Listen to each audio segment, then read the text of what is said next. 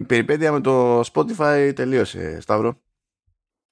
Που μας εξαφάνισε εκεί πέρα για, για μερικές μέρες. Που τέλος πάντων ήταν συνδυαστικό by the way που είχε γίνει εκεί πέρα. Ήταν τεχνικό το ζήτημα. Το λύσαμε. Και το αναφέρω τώρα που είναι νωρίς γιατί δεν ξέρω, επειδή τέλος πάντων το είχα γράψει αυτό κάπου online ότι έπαιζε ένα τέτοιο θέμα. Δεν ξέρω αν πρόλαβε κανένας και που προτιμούσε το Spotify και μετακόμισε κάπου αλλού επειδή είδε το, το showrunners να εξαφανίζεται από το library. Σε περίπτωση που έγινε κάτι τέτοιο αλλά η προτίμηση σε πλατφόρμα εξακολουθεί να είναι Spotify, ε, you know what to do. Μπορείτε να επανέλθετε, το showrunner ζει. Τεχνικό ήταν το ζόρι, δεν μας κάνανε cancel. Δεν, ακόμα. ναι, ναι. Έχουμε, έχουμε και άλλες ευκαιρίες, πιστεύω. και μιλώντας για έξτρα ευκαιρίες στο να πάθουμε κάτι, νομίζω ότι είναι ιδανικό το θέμα συζήτησης αυτή τη φορά. Ε, ναι. Καταρχά, να, να, να, να ξεκινήσουμε ευχές, να πούμε καλό φθινόπωρο. Α, ναι, γιατί τώρα, τώρα ισχύει. Ναι. Και καλό φθινόπωρο, όχι τραβάει... καλό χειμώνα και αίδειες. Ναι, επειδή τραβάς ε, σκαλώματα σε αυτά. Γι' αυτό το λόγο. Με ποιον τα βάζεις τώρα τελευταία. Με... Έχεις κάποιο συγκεκριμένο με τον οποίο τα βάζεις γι' αυτό το λόγο. Α, όχι, αν κάποιος δεν πεταχτεί να πει καλό χειμώνα, δεν κυνηγάω κανέναν. αν μου πει κάποιος καλό χειμώνα, πω, να, να το πω εκεί. Δηλαδή, και αυτό είναι το, το light, το light version. Λες, εντάξει, υποτίθεται ότι εδώ και αιώνες έχουμε συγκεκριμένη αντίληψη για τα ηλιοστάσια και τα, και τα λοιπά. Δεν γίνεται με το που σκάει 1η Σεπτεμβρίου να λέει κάποιος καλό χειμώνα. Τέλος πάντων. Ναι. Αυτό το καλό χειμώνα 1η Σεπτεμβρίου είναι σαν το άλλο το που λέει, θα, θα πει κάποιος άλλο ότι έχουμε 38 Αυγούστου. Ναι. Να σας πεις, εντάξει, είστε και οι δύο γραφικοί. Ναι. OK. Okay. Anyway, λοιπόν, ποιο είναι το θέμα συζήτησης αυτή τη φορά; Είπαμε να καταπιαστούμε με το The Underground Railroad. Το οποίο Underground Railroad είναι μια mini σειρά στην ουσία, limited series, που έσκασε στο, στο Prime Video, δηλαδή AKA ε, Amazon. Ε, τι, sorry, sorry που σε διακόπτω. Θες να πούμε μια για τα έμεις, για το πόσο καλά πήγανε αυτά τα οποία έχουμε κάνει; Και μετά πιάνουμε ε, κουβέντα για τη σειρά. Ε, πες ότι θες να μιλήσουμε για την Λάσο, γιατί δεν μου το λες από πριν; Ε... γιατί επειδή τα πει όλα.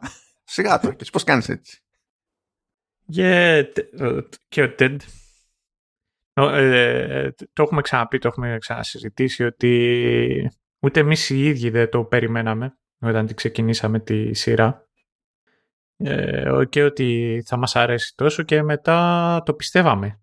Εγώ τουλάχιστον το πίστευα ότι θα πάει καλά και από βραβεία. Είναι από τα πιο θετικά feelings τα οποία να σου πω, ήταν κάτι πολύ θετικό αυτή η σειρά για, το, για τη χρονιά που πέρασε. Και τα Emmy τα μάζεψε, μιλάμε για την πρώτη σεζόν, έτσι. Δεν έχει, ναι, ναι. Δεν έχει τελειώσει ακόμα η δεύτερη για να μπει Όχι. στο διαγωνιστικό έτσι κι αλλιώς. Και πήρε καλά. Πήρε η σειρά, πήρε ο Σουντέικη, ο Στέντ, πήρε η Άλιος Ρεμπέκα. Εννοείται ότι πήρε ο, ο Γκόλστιν, ο, ο Ρόι. Αλλήμον που στο μεσοδιάστημα κυκλοφόρησε και μια θεωρία εκεί έξω ότι και καλά ο, ο Goldstein δεν είναι υπαρκτός τοπίο και ότι είναι CG. Και λέω παιδιά...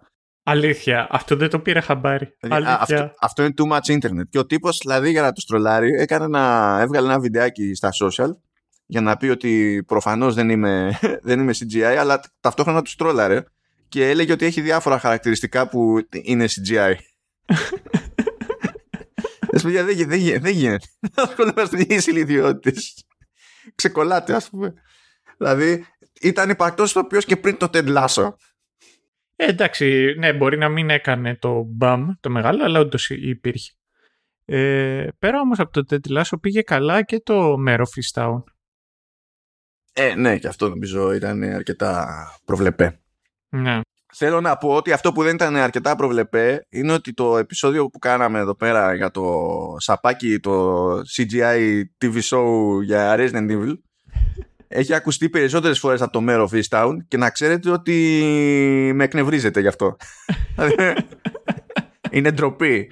Είναι, είναι ντροπή. Καταλαβαίνω έτσι το fascination με τη σαπίλα. Στην τελική έχουμε κάνει και εμείς επεισόδια καραδίμου. Αλλά όχι. καλύτερα, ναι. όχι. Όχι για το Resident, παιδιά, όχι, ξέρω εγώ. Κα, κάντε, κάντε κάτι. Πρέπει να ρεφάρει το μέρο Vista. Είναι κρίμα. Δηλαδή. Και η αλήθεια είναι το ότι και το The Underground Railroad εγώ τουλάχιστον το είχα πάρει χαμπάρι επειδή έπαιζε υποψηφιότητα για τα βραβεία. Για βραβεία. Βέβαια, πώς τα πήγανε; Δεν, νομί... δεν, ε, δεν κέρδισαν κάτι. Όχι, για, για Prime Time Emmy ε, υποτίθεται ότι πηγαίνανε για Outstanding Limited or Anthology Series και Outstanding Directing for a Limited or Anthology Series or Movie και... και τι άλλο έχουν, ναι, και δεν πήραν κανένα από αυτά τα δύο. Ναι. Τώρα είχαν και κάποια Emmy που ήταν για creative arts που είναι πιο, τα πιο τεχνικά casting, cinematography, ξέρω εγώ, sound editing κτλ. Αλλά ούτε και κερδίσανε καθόλου. Δεν, δεν βγήκανε. Δεν βγήκε το, το πράγμα. Αλλά εντάξει, τώρα τέλος πάντων. That's not the point. Για, για πάμε λίγο. Underground Railroad λοιπόν. Ε, έσκασε στο, στο Prime Video. Ε, βγήκε μέσα Μάιου του 2021, άσχετα με το ότι καταπιανόμαστε τώρα εμείς. Υποτίθεται ότι είναι τηλεοπτική μεταφορά ε, από το ομώνυμο βιβλίο του Colson Whitehead, βγήκε το 2016.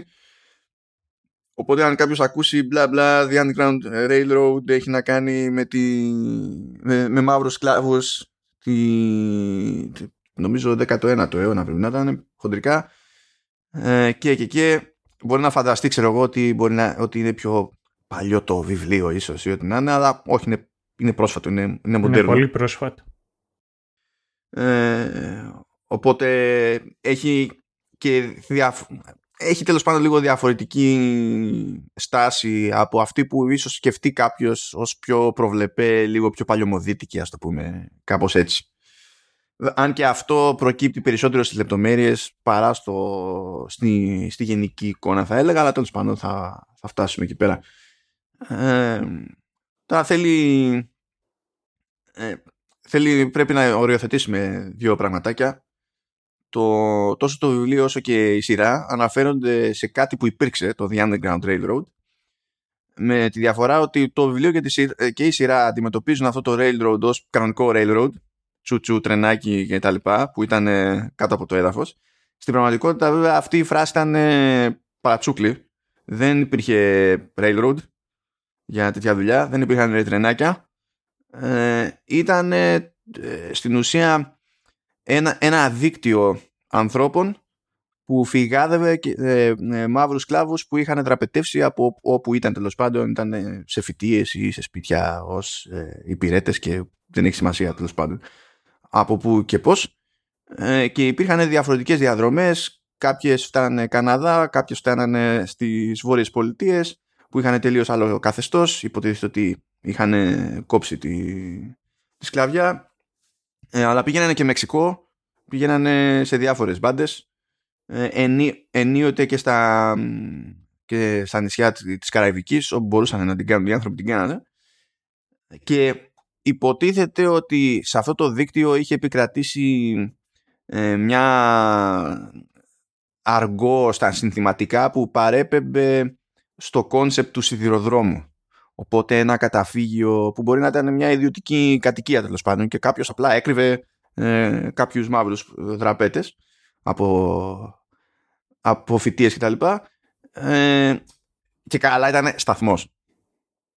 Ε, ή εκείνος που κανόνιζε την επόμενη μετακίνηση ξέρω εγώ ήταν ο κοντάκτορ και κάπως έτσι προκύπτει η φάση ότι και καλά έχουμε να κάνουμε σιδηρόδρομο οπότε ε, το, το παίρνει το βιβλίο και η σειρά πιο κυριολεκτικά παρότι δεν ήταν έτσι ε, και το χρησιμοποιεί ενίοτε ε, για να δώσει έτσι μια πιο ας το πούμε ε, ονειρική χρειά σε κάποια πράγματα και στο πώς τα παρουσιάζει ε, και είναι κάτι που γενικά χαρακτηρίζει τουλάχιστον το συγκεκριμένο έργο πιστεύω. Δεν ξέρω Σταύρο αν θέλεις αν, αν μπήκε στη διαδικασία, εσύ ξέρω ότι έχεις καλύτερη αντίληψη για το τι παίζει με το βιβλίο. Ενώ εγώ πρόλαβα και είδα περισσότερο τι παίζει με το Railroad, το Railroad, αυτό που ναι. εκείνο το, το δίκτυο.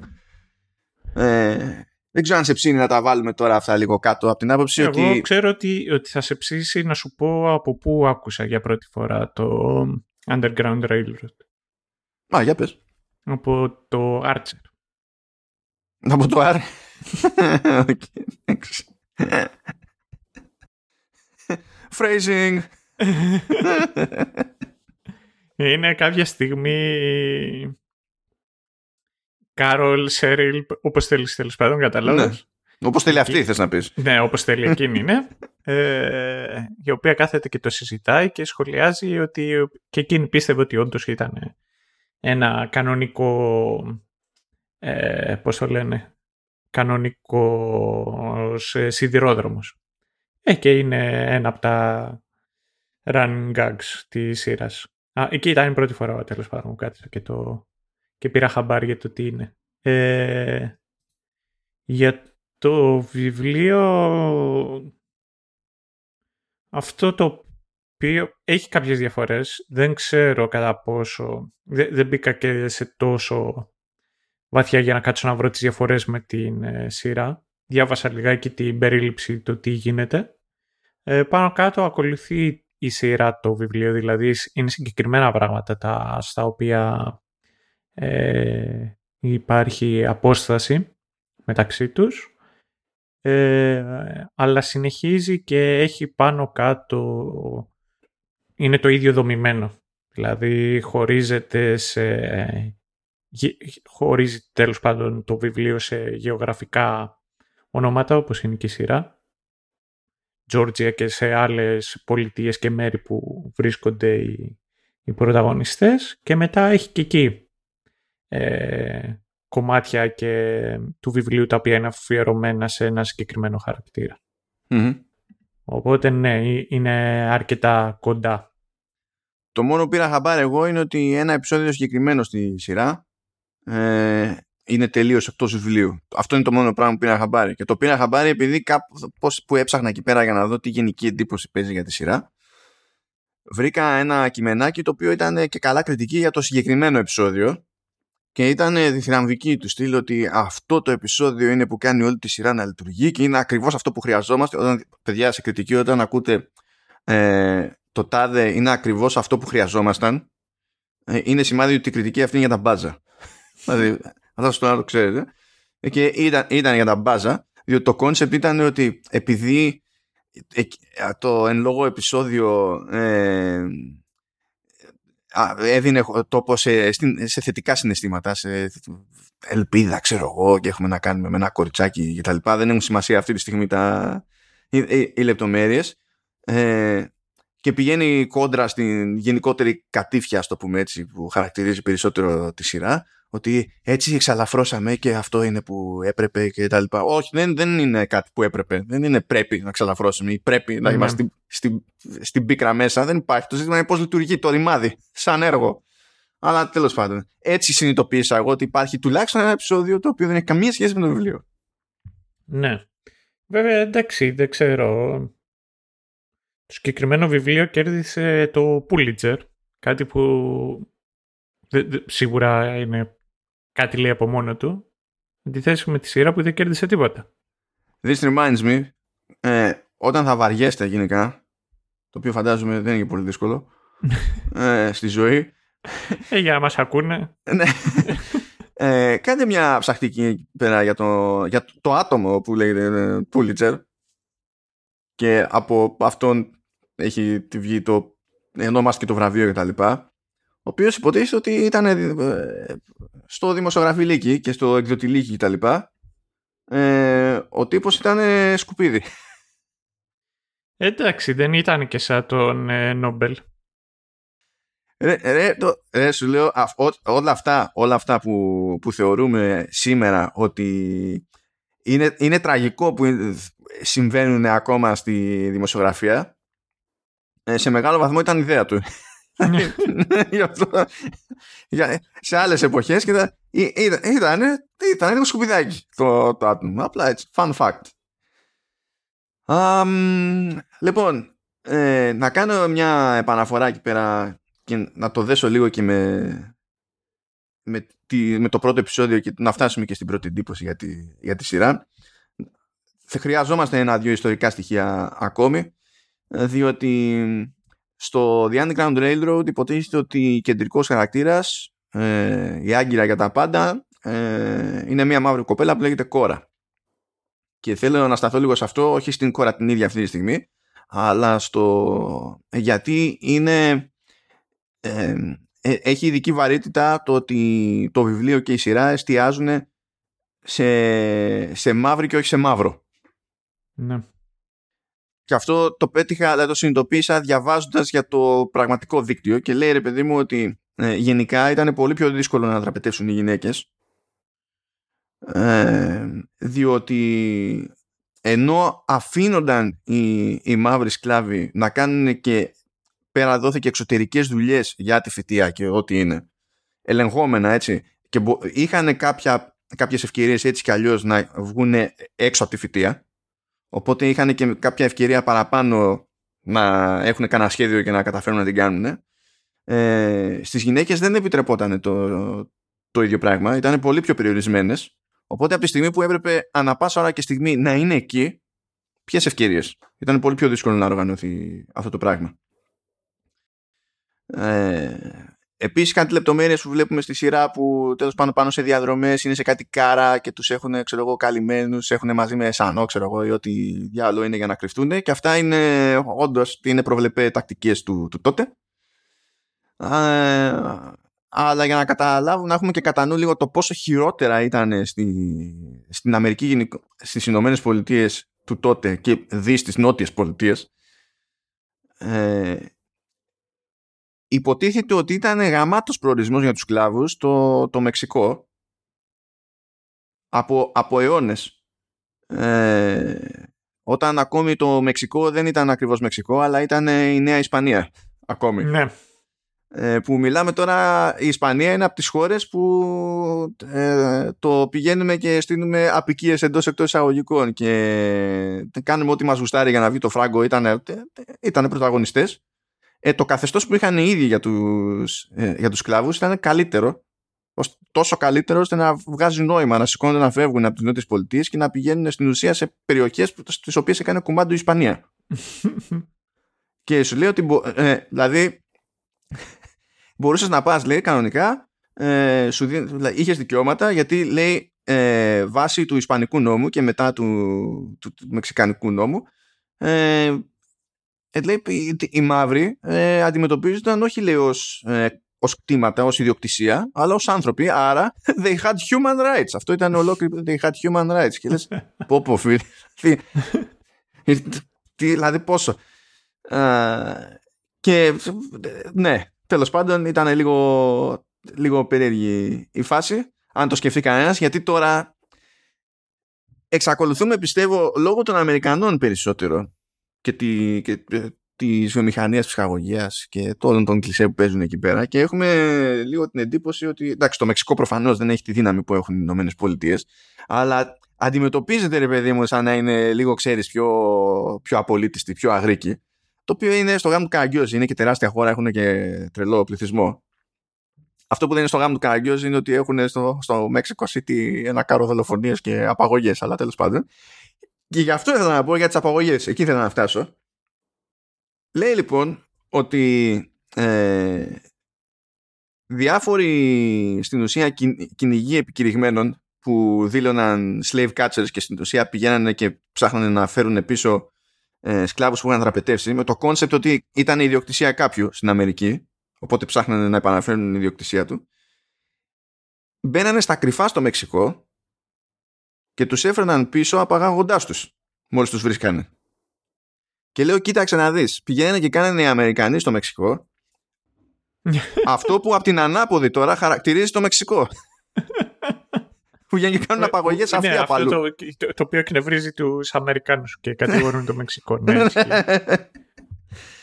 και λέω, ναι, κοίταξε να δεις. Δηλαδή, κατά μία. Δεν θα εκπλαγώ, προφανώς δεν το γνωρίζω αυτό, δεν, δεν θα εκπλαγώ αν αυτό το κόνσεπτ ρε παιδί μου ε, έγινε μέρος της, ε, της αστικής πραγματικότητας στο Mexico City ε, με αφορμή εκείνη την παλιά συνήθεια. Δεν θα εκπλαγώ. Δεν θα εκπλαγώ. Και ε, τι, τι να πω. τι να πω. Απλά. Οκ. Okay. Δεν θα βάλουμε άλλα περίεργα ιστορικά στοιχεία κτλ. Για την ώρα νομίζω ότι είμαστε οκ. Ναι.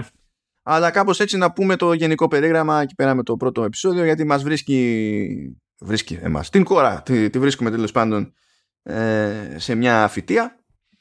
Ε, μαθαίνουμε, γνωρίζουμε μερικούς ε, βασικούς χαρακτήρες σε αυτή τη, την περίπτωση όπως είναι ο Σίζαρ ο οποίος είναι λίγο το, το εκολαπτώμενο αμόρε είναι και αυτός που το έχει πάρει απόφαση να σηκωθεί και να φύγει με πρώτη ευκαιρία διότι εκείνος είναι, ξεκίνησε από άλλη φοιτεία και κατέληξε σε αυτήν ε, γιατί τον πούλησαν το ένα στον άλλον ενώ η κόρα είναι, γεννήθηκε σε αυτή τη φοιτεία, είναι, έχει λίγο διαφορετική σχέση με το, με το μέρος. Ε, οπότε η κόρα δεν χρειάζεται πειθό στην αρχή για να το πάρει απόφαση ας πούμε για να, τη, για να την κάνει με τον Σίζαρ ή χωρίς τον Σίζαρ δεν έχει, δεν έχει σημασία τέλος πάντων. Ε, και υποτίθεται ότι σε αυτό το στάδιο είμαστε στη, στην Τζόρτζα. Η Τζόρτζα έχει τραγικό ιστορικό σε αυτό το, σε αυτό το άθλημα. Ε, και νομίζω ότι είναι τουλάχιστον ταιριαστό μέσα σε όλα ότι η σειρά γυρίστηκε στη, στη Τζόρτζια Εντάξει, γενικότερα γυρίζονται πράγματα στη Τζόρτζια. Είναι ένα από τα θετικά. Δηλαδή ναι, προφανώς και στη Μύκονο γυρίζονται πράγματα, αλλά το θέμα είναι, το ξέρεις, το, το, το, πώς δεν είναι μεταξύ τους κατά περίπτωση. Ναι, ναι. Γι' αυτό δεν είναι ταιριαστό και μετά θυμήθηκα βέβαια ότι και το Georgia παίζει και στο The Walking Dead. Σωστά; Ναι, ναι, στο Walking Dead σχεδόν στα πάντα που γυρίζει η Disney, είτε είναι Mandalorian, είτε είναι. Όχι Mandalorian, είτε είναι Star Wars, είτε είναι ε, Marvel. Γενικότερα έχει πάρα πολύ καλούς νόμους. Η, Μαντα... η Πολύ καλούς νόμους. Πολύ, πολύ, πολύ καλές φοροαπαλλαγές, να πεις. Ναι, πολύ, πολύ καλές φοροαπαλλαγές για να μπορέσεις να κάνεις γυρίσματα εκεί. Απλά θυμάμαι τέτοιο, όταν έπαιζα την πρώτη σεζόν του παιχνιδιού The Walking Dead, ε, που ήταν και αυτό χωρισμένο σε σεζόν από Telltale και τα λοιπά, που ήταν, ε, ήταν πολύ καλό ε, παρά τα τεχνικά του περίεργα τέλος πάντων, που και εκεί ο πρωταγωνιστής ήταν, ήταν μαύρος και όταν συνειδητοποιούσα το τι παίζει εδώ πέρα διαβάζοντας και κρατώντας σημειώσεις για το Underground Railroad, άλλαξε τελείως δηλαδή το πώς μου φαίνεται το concept σε εκείνο το παιχνίδι ότι είναι ένας μαύρος που προσπαθεί να δραπετεύσει από όλους αυτούς που θέλουν να τον διαλύσουν στην Τζόρτζια. ναι, είναι και, και, και η σειρά λαμβάνει χώρα στη Τζόρτζια και είναι μέρος τέλος πάντων του ο ρατσισμός και τα λοιπά είναι κάτι το οποίο είναι κομμάτι της ιστορίας και των χαρακτήρων. Ε, όπως και από την Τζόρτζια ήταν και ο Φρανκ Άντεργουντ. Εντάξει, τι να κάνει. Κάποιος, κάποια οικογένεια είχε τις φυτείες. Καταλαβαίνουμε πια. Ναι, ο Άντεργουντ είχε, είχε τις φυτείες. ναι, αλλά αν θυμάμαι καλά ήταν ο πατέρας του ή ο παππούς του ήταν που κατηγορούταν ότι ήταν μέρος με την Ku Klux και είχε πάρει λεφτά από ε, τώρα, ε, ε, τώρα κι εσύ. Ε, είναι δυνατόν. Έχει πεθάνει και ο χαρακτήρας. Είναι δυνατόν να σπιλώνεις νεκρό άνθρωπο τώρα και δη τον, το Frank Underwood. σε παρακαλώ. yeah. ε, αλλά τέλος πάντων για να μην μακρηγορούμε και λέμε το. Και, μην, και τα λέμε όλα αυτά, η ίδια η Ατλάντα είναι μια πολυπολιτισμική πόλη. Δεν, πλέον δεν έχει. Ε, ένα από τα χαρακτηριστικά της είναι το ότι δεν είναι και τόσο southern το, εκεί η λογική και ο τρόπος με το οποίο συμπεριφέρονται. Οπότε υπάρχει, πώς να το πω, έχει, η Τζόρτζια και η Ατλάντα έχουν κομμάτι αυτή της ιστορίας, αλλά δεν σημαίνει ότι πλέον δεν είναι κάτι το τέλειος διαφορετικό. Καλά, εντάξει. Μα... Εν αντιθέσει με άλλα, με άλλα μέρη τα οποία συνεχίζουν και έχουν υψηλά ποσοστά ρατσισμού και, και, και. Anyhow. Δεν ξέρω, έχω, έχω μια υποψία ότι μπορεί να αναφέρεσαι μεταξύ άλλων στο, στο Τέχας, αλλά ίσως να είμαι εγώ κακοπροαίρετος, δεν ξέρω. Α, λοιπόν, μας βρίσκει εκεί πέρα στη, στη φοιτεία η φάση. Ε, μαθαίνουμε, δηλαδή παίρνουμε μια τζούρα από τη ζωή στη φυτεία, βλέπουμε προφανώς ότι λιώνουν στη δουλειά οι, οι μαύροι σκλάβοι, βλέπουμε ότι ε, τους υποχρεώνουν να αναπαράγονται όταν είναι στα καλά τους τα χρόνια με το κόνσεπτ ότι θέλουν καινούριους εκκολαπτόμενους σκλάβους ε, για να προλάβουν να μεγαλώσουν, να τους έχουν στη δούλεψή τους και να έχουν ένα καλό μέσο όρο ηλικίας ε, από σκλάβους στη, στη φυτεία που προφανώς αυτό με τη σειρά του υποτίθεται ότι κρατάει την παραγωγή εκεί που πρέπει, εκεί που θέλει τέλος πάντων ο, ο Μαθαίνουμε ότι η μητέρα του Κόρα είναι αφαντή ότι σκόθηκε και έφυγε και την παράτησε και αυτό είναι κάτι που εξ αρχής δηλαδή βιδώνει την, την Κόρα δηλαδή δεν μπορεί να συλλάβει πως ε, ε, έκανε την απόπειρα να φύγει η μάνα της και την άφησε πίσω. Ε, παίρνουμε και μια τζούρα από μια απόδραση. Είναι ένας ε, τύπος εκεί πέρα, πραγματικά ήταν ένας τεράστιος μαύρος. Λες τώρα, δεν, δεν είσαι φτιαγμένος για stealth. αλλά, αλλά το προσπάθησε, δεν μπορώ να πω. Ναι, ναι, ναι. Και έγινε, στην ουσία βλέπουμε μια πρώτη έτσι, απόδραση από έναν χαρακτήρα που απλά είναι στην, στην ουσία one-off για να πάρουμε και μια τζούρα από το πώς αντιμετωπίζονται τέτοιου είδους απόπειρες. Ε, γιατί υπάρχουν ε, ε, κυνηγοί σκλάβων που πηγαίνουν μετά και τους μαζεύουν και πήγαν και τον βρήκανε. Και είδαμε τέλος πάντων ε, ένα από τους δύο γεωκτήμονες που υποτίθεται ότι ένας ήταν πιο μετριοπαθής και φυσικά πέθανε οπότε λόγω συγγένειας πήρε όλες τις φοιτίες ο, ο πιο σαβός της υπόθεσης. Ε, βλέπουμε τη δημόσια εκτέλεσή του ε, μέρα μεσημέρι και ο βασανισμός του στην ουσία ε, ήταν μέρος του entertainment για πάρτι που κάνανε οι λευκοί. Μιλάμε για τώρα τρελό, τρελό level. Τρελό level.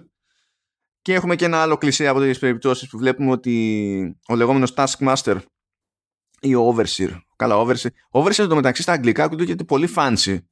Ναι. Και στα ελληνικά είναι ο επιβλέπων. ναι, ναι, ναι, ναι. Overseer, ναι. Ε, και είναι κυριολεκτικά ο επιβλέπων. Ναι. Δηλαδή είναι, ναι, είναι, όντως. Ε, είναι ο, η ακριβής μετάφραση του όρου. Anyway, Taskmaster Overseer δεν έχει σημασία. Αν και νομίζω εδώ ο Overseer ήταν ένας λευκός χοντρός που δεν καταλάβαινα πώ δεν τον τράβαγε βαρύτητα προς τα μπρος μονίμω. Ε, ο Taskmaster είναι ένας μαύρος ο οποίος δείχνει ότι είναι το ίδιο ανέστητος, ας πούμε, με, με τους λευκούς και ότι το ζήτημα είναι να τους βάλει όλους να δουλεύουν μέχρι να διαλυθούν και το, το, προέχει το συμφέρον του, του γεωκτήμονα κτλ. Το οποίο το είχαμε δει σίγουρα minimum, ελπίζω δηλαδή, να σας θυμίσει κάτι από το Django Unchained. Ναι, ε, και το, το Steve, ναι. το χαρακτήρα που παίζει ο Samuel L. Jackson. Ναι, ναι, ναι. ναι. Είναι, δεν είναι τυχαίο ότι υπάρχει αυτό το trope σε αυτή τη φάση, γιατί έπαιζε αυτό το, το πράγμα και στην ουσία έχουμε να κάνουμε με ένα ε, με μια συγκεκριμένη συνταγή ας πούμε μαύρου προδότη ας το πούμε. Ναι. έτσι. Για το, το χαρακτήρα ο οποίος πηγαίνει κόντρα στην ίδια του τη φυλή και αυτό ε, εκεί είναι, αυτό είναι εμείς που λέμε εδώ πέρα στα μέρη μας που ήταν ο, ο δοσύλλογος το, ναι ο το, Γερμανός αυτό, αυτό είναι. Που εμείς δεν το έχουμε ε, σε, δεν το θέτουμε σε φιλετική διάσταση γιατί δεν χρειαζόταν ναι ναι δεν μας φύγει ούτε αυτό καθόλου. Um, μετά πολλά τέλος πάντων ε, βλέπουν και την εκτέλεση, φρικάρουν εκεί πέρα οι βασικοί χαρακτήρες που είναι Σίζαρ και, και Κόρα ε, και μια φίλη τους τέλος πάντων αυτή τη στιγμή δεν θυμάμαι το όνομα της αλλά... Η Λάβη. Ναι, σωστά. Και την κάνουν για, τα, για, το, για το δάσος. Παίρνουν χαμπάρι ότι λείπουν. Ξεκινάει το κυνήγι ε, συναντιούνται κάπου στη, στη διαδρομή, γίνεται εκεί μια μανούρα, αναγκάζεται η κόρα να φάει λάχανο ε, έναν από τους λευκούς διώκτες της, που επειδή δεν ήταν, ξέρω εγώ, και όριμος όριμος, ήταν, ξέρω εγώ, ήταν στο φευγείο από την εφηβεία, ήταν, ναι, ναι, ήταν κοσάρις, κάτι τέτοιο, το χρεώθηκε ως, ως δολοφονία of a white boy. Τι white boy, άλλος κυνηγούσε να τη... δεν ξέρω και εγώ τι. Και το ζήτημα ήταν, αλλά τέλος πάντων πρέπει να θυμόμαστε ότι μιλάμε για ένα μέρος το οποίο η, η μαύρη είναι, είναι ιδιοκτησία οπότε με, με, στο μυαλό των λευκών το σηκώνεται η ιδιοκτησία μου και μου βγάζει γλώσσα είναι συνδυασμός εγκλήματος και προσβολής οπότε δεν μπορούν να το συλλάβουν μες στο κεφάλι τους έτσι όπως λειτουργεί και γι' αυτό το παίρνουν τόσο προσωπικά και φτάνουν τέλος πάντων σε ένα σταθμό του Underground Railroad και καταφέρνουν με τα πολλά και παίρνουν το τρενάκι και την κάνουν.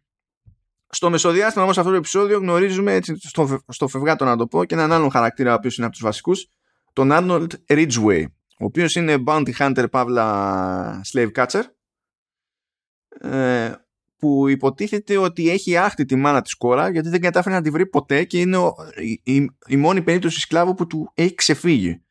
Και αυτό το άχτη το κληρονομεί κατά μία έννοια και με την κόρα γιατί μες στο μυαλό του η συγγένεια και μόνο φτάνει. Και καταλαβαίνετε ναι. ότι έχει χάσει τη μάνα. Δραπετεύει και η κόρα, παύλα η κόρη. sorry, sorry αλλά δεν Ναι, αυτό περίμενα και εγώ να το πεις, ναι. ναι. Ε, και κάπως έτσι το παίρνει τελείως πατριωτικά να, να βρει την κόρα και αυτό το έτσι το, το ζόρι είναι κάτι που θα μας απασχολήσει μας απασχολήσει στην ουσία σε όλη τη σειρά ε, για πάμε για το γενικό μετά να πούμε δύο πράγματα για τη, για τη μουσικούλα και μετά να αρχίσουμε να δίνουμε τόπο στα spoilers σαν άνθρωποι για πάμε mm. Σταύρο ε, κοίταξε, θέλω να σταθώ λιγάκι στο πρώτο επεισόδιο, διότι το πρώτο επεισόδιο τώρα που και εσύ είπες στο ρεζουμέ του ε, δεν, ε, δεν αντιπροσωπεύει την υπόλοιπη σειρά. Του στυλ είναι μακράν το πιο βίαιο και μακράν αυτό το οποίο έχει και τις πιο γραφικές εικόνες. Και τα, δηλαδή η σκηνή με τον μεγάλο το μαύρο και το πώς βασανίζεται και πώς σκοτώνεται είναι από τις πιο σκληρές σκηνές που νομίζω από σειρές που έχουμε καλύψει. Ίσως είναι η πιο σκληρή σειρά. Σκηνή. Ε, δεν ξέρω από τι έχουμε καλύψει, αλλά σίγουρα είναι, είναι πολύ σκληρή. Αν και έχω μια διαφωνία με τη σκηνή αυτή και όχι λόγω σκληρότητας. Όποιος είχε την ιδέα ότι καλό είναι ε, εκεί που του έχουμε βάλει φωτιά να δείξουμε υποτίθεται τι βλέπει μέσα τα μάτια του για όσο του μένει να είναι ζωντανός αυτό δεν μου προσέφερε τίποτα. Ναι. Ίσα ίσα που από τη δική του τη ματιά κοιτάς ότι βλέπεις οτιδήποτε άλλο εκτός από αυτό που περνάει εκείνη την ώρα που αυτό που περνάει εκείνη την ώρα είναι το point. Η ίδια η σκηνή υπάρχει εκεί για να σε σοκάρει. Και δεν καταλαβαίνω τι μου έδινε αυτή η σκέψη το βλέπω από τα μάτια του ε, εκεί που είναι τη θανατά ενώ ας πούμε, και είναι κάτι που γίνεται σε διάφορα σημεία στη σειρά και αυτό μου άρεσε πάρα πολύ, ε, σε, είναι ένα από τα σημεία, εκείνος ο βασανισμός, που χρησιμοποιείται πολύ ωραία το, το sound design. Ε, και παίζει με τη... Ε, δηλαδή την ώρα που, που έχει αρπάξει φωτιά α, ε, κόβει, συμμαζεύει τον ήχο που κάνει φωτιά και τον δένει με τη διαδικασία της κοπής του βαμβακιού από τη φυτεία και δίνει τελείως άλλη ένταση στο, στο ηχητικό εφέ της κοπής και της τριβής με το φυτό και το βαμβάκι. Και είναι σε τέτοια συχνότητα αυτό το ηχητικό εφέ που σε συνδυασμό με το ότι ο άλλος καίγεται ας πούμε. Ε, ε, ε, εμένα με, δηλαδή με διαπέρασε πλήρως μου, ε, μου τρύπαγε το, το μυαλό. Και σαν συνδυασμός, αυτό ήταν, λειτουργούσε νομίζω πολύ πιο αποτελεσματικά από αυτό που προσπάθησαν να κάνουν σκηνοθετικά με το first person view και το concept αυτό με το παίζουμε με κάποιους ήχους σε κάποιες συχνότητες και τους βάζουμε σε τελείως άλλη ένταση ώστε να υπερκαλύπτουν οτιδήποτε άλλο προκύπτει οργανικά από, το, από τη σκηνή είναι κάτι που χρησιμοποιείται ε, σαν τρικ σε διάφορα σημεία της σειράς. Δεν το κάνουν καθ' υπερβολή, δεν είναι το δηλαδή κάθε και λίγο. Διαλέγουν και συνήθως διαλέγουν σωστά ως προς αυτό ναι. μπορώ να πω. Συνέχισε. Ε, αυτό το οποίο θέλω να πω είναι για τη συγκεκριμένη σειρά είναι το ότι δεν είναι και πώς να το πω, tragedy porn. Δηλαδή σίγουρα αφιερώνει χρόνο, σίγουρα κάθεται εκεί και δείχνει για, το... για τα βασανιστήρια και τα ζόρια τα οποία περνάνε αυτοί οι άνθρωποι, αλλά σε καμία περίπτωση δεν είναι κομμάτι, τι να σου πω, να μπαίνουμε σε διαδικασία αυτολύπησης, να είναι το, να είναι το ανώφελα σκληρό για τη σκληρότητα. Ε, οπότε, ε, όποιος δει το πρώτο επεισόδιο, δεν είναι και το πιο αντιπροσωπευτικό κομμάτι ολόκληρης της ε, σειράς. Αυτό να το ξέρετε. Είτε άμα σας αρέσει το πρώτο επεισόδιο, μην περιμένετε έτσι ότι θα είναι και η υπόλοιπη σειρά, είτε άμα σας ζορίζει, σας σοκάρει, δεν σας αρέσει, μην περιμένετε ότι και η υπόλοιπη σειρά α, πηγαίνει. Μα με τους ίδιους ρυθμούς. Εγώ αυτό έχω να σχολιάσω για το, για το πρώτο επεισόδιο. Ε, OK. okay. Εγώ δεν σκεφτόμουν να κάνω αυτό το σχόλιο, αν και πιστεύω ότι είναι χρήσιμο το, το σχόλιο αυτό. Εγώ δεν το σκεφτόμουν διότι, κοιτάξτε να δείτε, εγώ είμαι από εκείνους που δηλώνουν φαν του Passion of the Christ. Ε, Επίσης, εσύ δηλώνεις και ε, φαν του ανθρώπους που δεν πατάνε ποτέ το. δεν αφήνουν μια σειρά στη μέση. Ναι. Είναι, δηλαδή, είναι και αυτό. Είναι και αυτό είναι... Όχι, αυτό είναι παθολογικό όμως. Αυτό είναι παθολογικό. αυτό το αναγνωρίζω. Είναι παθολογικό. αλλά σίγουρα δεν είμαι από τα άτομα που επειδή θα δουν τέλος πάντων αυτή τη βαναυσότητα στο πρώτο επεισόδιο θα πούνε για αυτό το λόγο δεν συνεχίζω και γιατί να το, ε, να το υπομένω αυτό εγώ ήθελα να δω σειρά ε, γιατί σε, σε λογικό επίπεδο μένοντας παιδιά όλη η σειρά ας πούμε αυτή ε, είναι για κάτι το οποίο είναι εξορισμού παράλογο, αφύσικο, βάναυσο και δραματικό. Το εκείνο το καθεστώς της, της σκλαβιάς. Δεν καταλαβαίνω γιατί ε, πρέπει να ωρεοποιηθεί. Είναι άλλο κάποια πράγματα να, να ρομαντικοποιούνται, ας το πούμε έτσι, σαν εποχές, σαν φάση κτλ. Ε, και άλλο να εξοαρίζονται χωρίς λόγο του. Ε, Εξοραίζονται. Ναι, σωστά το είπα, ναι. Mm. Και άλλο να εξοραίζονται χωρίς ε, προφανή λόγο. Δηλαδή δεν υπάρχει κέρδος από το να είναι πιο light. Ναι. Το ζήτημα είναι να καταλάβουμε. Ε, και νομίζω ότι ως, δηλαδή, και, και πώς, πώς, θα σε, πώς θα σε χτυπήσει εκεί που πρέπει να σε χτυπήσει. Δηλαδή βλέπεις έναν άνθρωπο εκείνη την ώρα και τον έχουν πραγματικά σαν ένα κομμάτι κρέας. Μες στο μυαλό της δηλαδή αυτό είναι και αν αυτό δεν σε πιάνει μέσα σου για τον απλό το λόγο ότι έχεις να κάνεις με κάτι που είναι human ε, δεν θα σε πιάσει τίποτα. Mm. Δηλαδή, εντάξει. Και αν τα παίρνουμε λίγο light κάτι τέτοια πράγματα και τα κάνουμε λίγο γαργάρα δίνουμε και περιθώριο σε, διάφο- σε διαφόρους γραφικούς να πούνε «Ε, εντάξει τώρα είναι και το πολιτικό το ζήτημα. Αυτό δεν είναι πολιτικό ζήτημα. Αυτό είναι κάποιος λύκης. Δεν είναι... Ε, αυτό που έχω να πω εγώ για το πρώτο επεισόδιο σε σχέση με την υπόλοιπη σειρά είναι ότι γενικά δεν είναι αντιπροσωπευτικό της σειράς. Ναι. Αυτό το μοτίβο που βλέπουμε στο πρώτο επεισόδιο, το οποίο συνεχίζεται για ένα-δύο επεισόδια, ε, δίνει μια εικόνα χ για το πώς θα κινηθεί το πράγμα γενικά, αφηγηματικά και για το τι στόχο μπορεί να έχει γενικότερα η σειρά. Αλλά από το τέταρτο επεισόδιο και μετά νομίζω είναι σαν να αλλάζει ρότα. Η αλήθεια είναι ότι δεν ξέρω αν αλλάζει ρότα επειδή ε, ακολουθεί το βιβλίο ε, ή όχι. Προσωπικά θα προτιμούσα να μην αλλάζει ρότα. Θεωρώ ότι το, η προσέγγιση στα πρώτα τρία επεισόδια από, από μόνη της είναι ένα φοβερό κόνσεπτ που θα λειτουργούσε απίστευτα ε, και θα έμενε για περισσότερο νομίζω στο, στη σκέψη του, του καθενός θα ήταν πιο χρήσιμη γενικά για, ε, για οποιονδήποτε διότι αν δείτε τους τίτλους της σειράς των επεισοδίων στα, τα περισσότερα επεισόδια έχουν την ονομασία μιας περιοχής, μιας πολιτείας. Στη, στο πρώτο επεισόδιο λοιπόν είμαστε, είμαστε Georgia. Δεύτερο επεισόδιο είναι South Carolina. Τρίτο είναι North Carolina. Μετά αλλάζει το πράγμα λίγο, περνάμε από Tennessee, κάποια στιγμή φτάνει Ινδιάνα κτλ.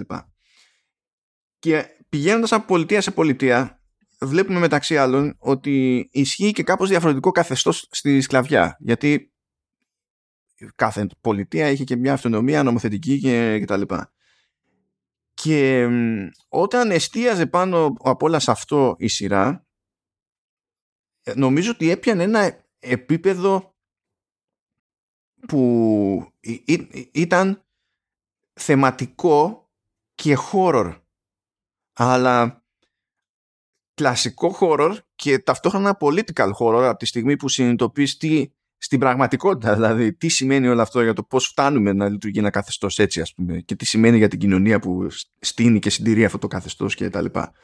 Και αισθανόμουν ότι μου έδινε την ευκαιρία να βλέπω διαφορετικές ε, προσεγγίσεις από πολιτεία σε πολιτεία στη, στη σκλαβιά που σου έδιναν ενίοτε λίγο το περιθώριο, το περιθώριο να σκεφτείς ότι α, σκλαβιά και πάλι ξέρω εγώ, ναι, είναι άθλιο, αλλά τουλάχιστον ναι, αυτό που βλέπω τώρα, ξέρω εγώ, δεν είναι το ίδιο χάλι με, τη, με αυτό που είδα στην προηγούμενη πολιτεία. Και μετά βρίσκεται ένας τρόπος και φαίνεται ότι μπορεί να, όχι απλά είναι το ίδιο χάλι, μπορεί να είναι και χειρότερο. Και σημειωνόταν με κάποιο τρόπο η, η δημιουργικότητα με την οποία κοινωνίες ολόκληρες ε, φρόντιζαν να, να διαλύουν στην ουσία τους σκλάβους και τους μαύρους συγκεκριμένα σε αυτή την περίπτωση. Και αυτό μου βγάζε μια, μια αρρώστια που ήταν ε, ένα, ένα σχόλιο νομίζω που λειτουργήσε σε μένα σε όλη τη σειρά πολύ καλύτερα από ότι διάφορα άλλα πραγματάκια και θα με έψινε αν μπορούσε κάποιος να πει ότι ξεφεύγω περισσότερο από το βιβλίο και το κάνω πιο έτσι και ενδεχομένως ξέρω εγώ με λιγότερα επεισόδια ότι να είναι, μπορεί να μην έβγαινε, ας πούμε. Ακριβώς, θα, θα με ενδιέφερε να έβλεπα ακόμη αυτό το μοτίβο. Γιατί μετά ξεφεύγει το, το πράγμα. Ναι. ε... Ενίοτε για καλό, ενίοτε για κακό, αλλά ναι. Στάνταρ, εγώ θα σχολιάσω και θα συμφωνήσω ότι η σειρά ήθελε ένα-δύο επεισόδια λιγότερα.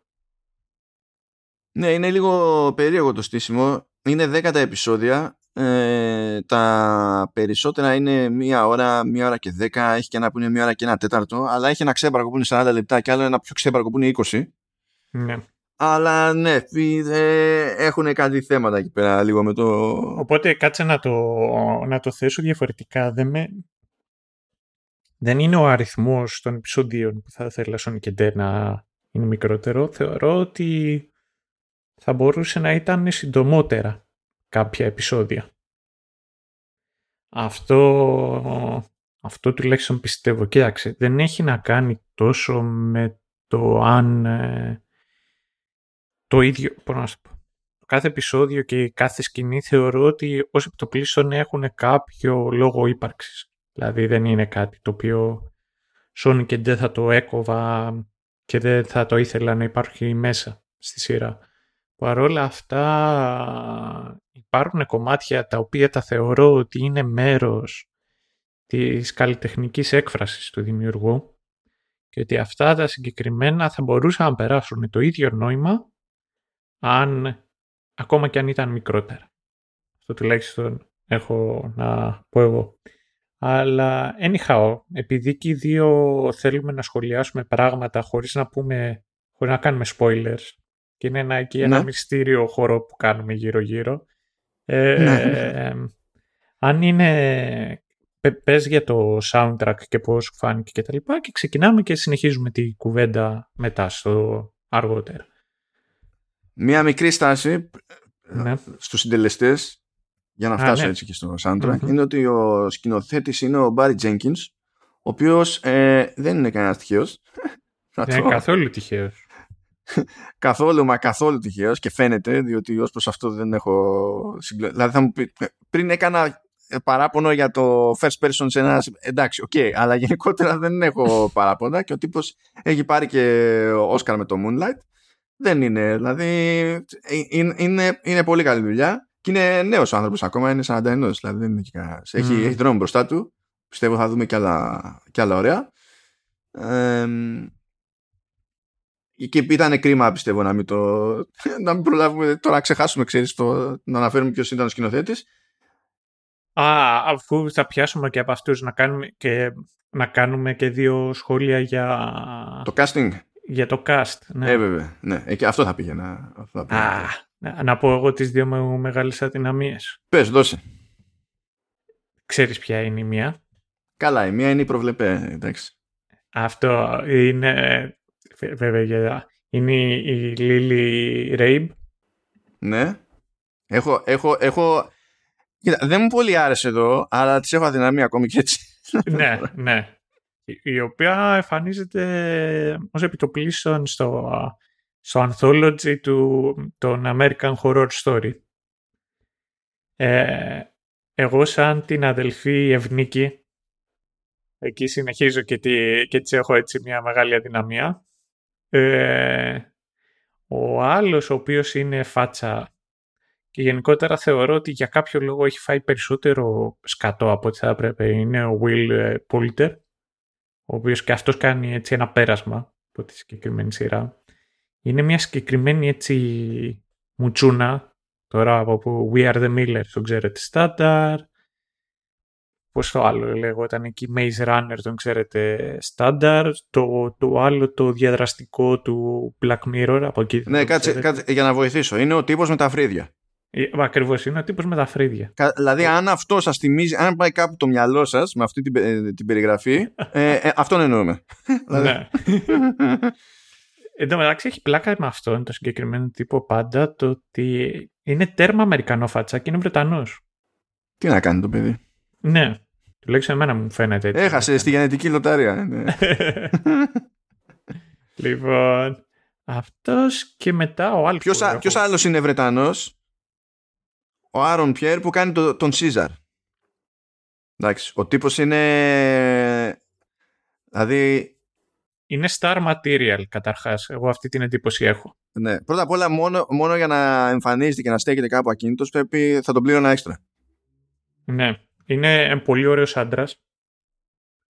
Ε, και είναι...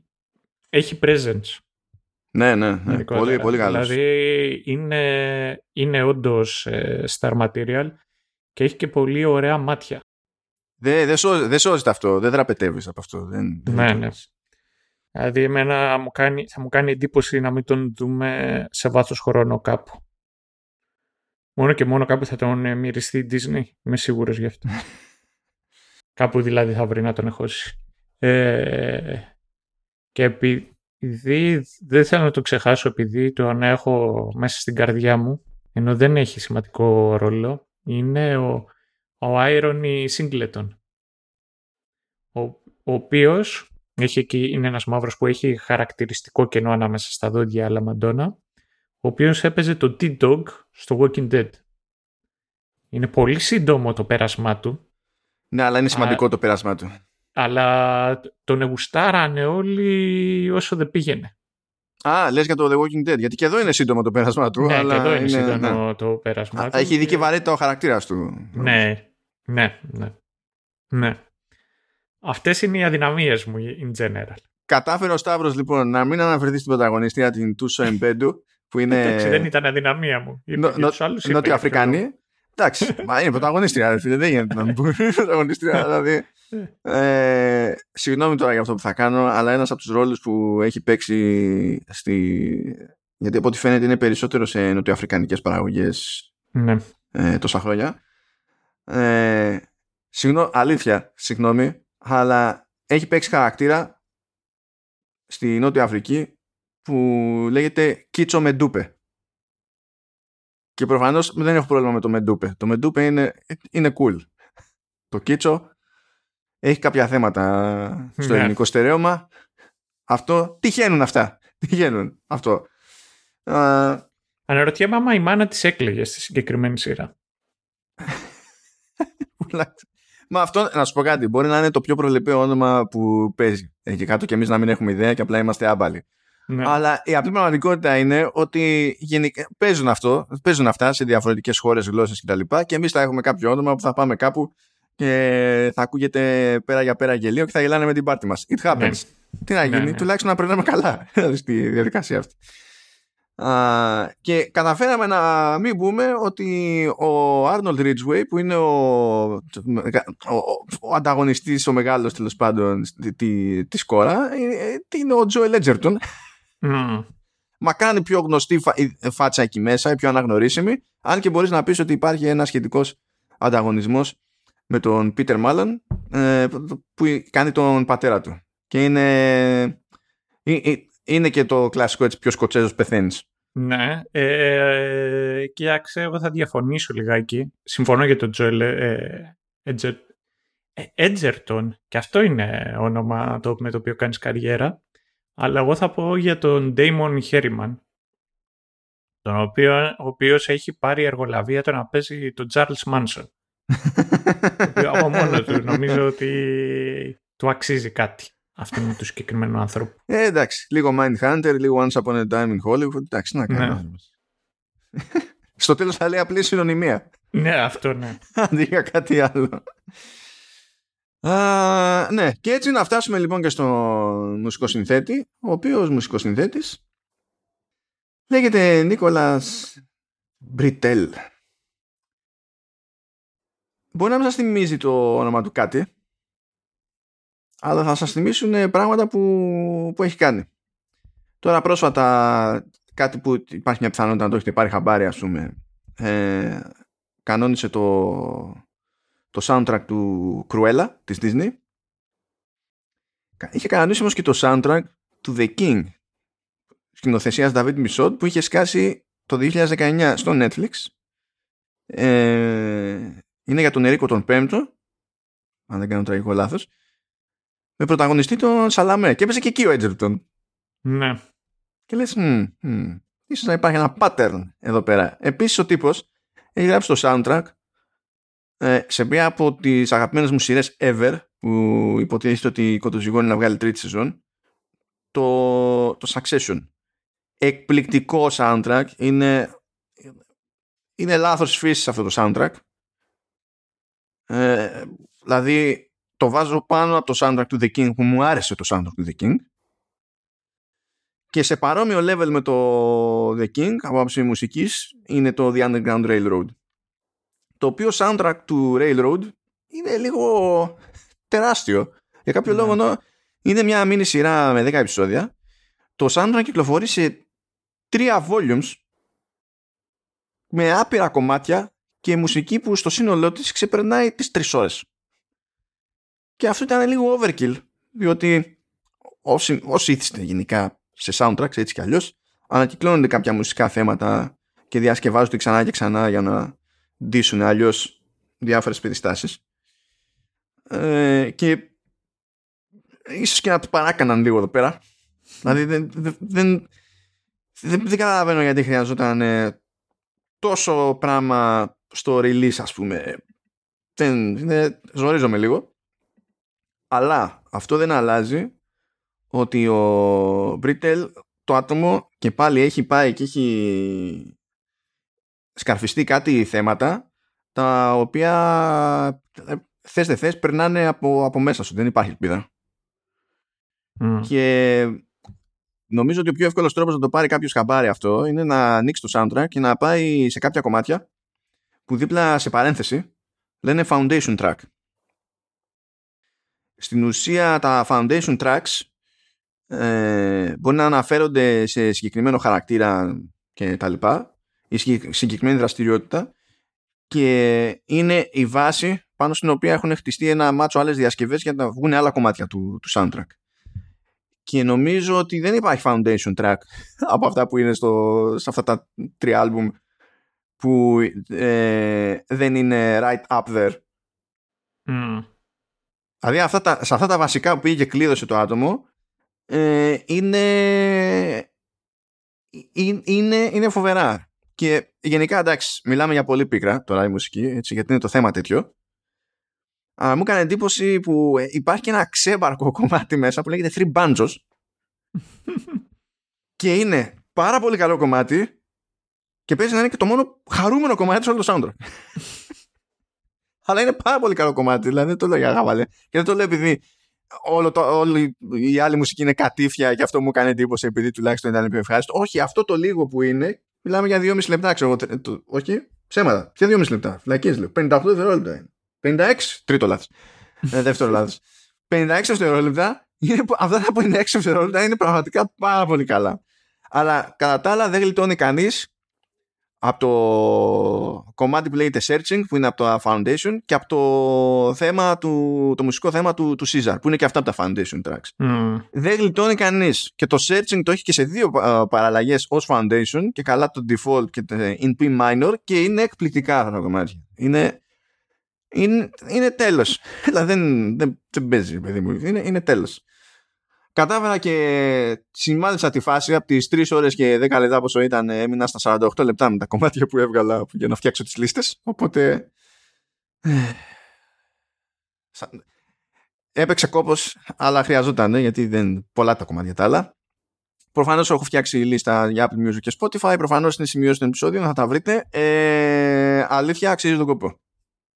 Ε, εγώ μια ερώτηση θέλω να σου κάνω. Πώς σου φάνηκε αυτό το οποίο έκανε η σειρά που στο τέλος του επεισοδίου έπαιζε ένα τραγούδι από ε, Αφροαμερικανούς καλλιτέχνες και κυρίως ε, πιο σύγχρονους. Ναι, εκεί ξενέρωσα λίγο και θα σου πω γιατί ξενέρωσα. Το έκανε αυτό στην αρχή και λέω καλή φάση. Γιατί σου δείχνει το κάποτε και μετά σου κάνει ένα jump για να σου πει ότι η σύγχρονη ε, μαύρη κουλτούρα, ας το πούμε έτσι, στην Αμερική, ε, εκεί έχει τη ρίζα της και επηρεάζεται από όλα αυτά τα πράγματα. Αυτό ως κόνσεπτ μου άρεσε. Και μετά συνειδητοποίησα ότι δεν ήταν μοτίβο σε όλα τα επεισόδια. Νομίζω ότι είναι και μειοψηφία τα επεισόδια στα οποία είναι τέτοιο το κλείσιμο. Δεν πρέπει να είναι ούτε τα μισά.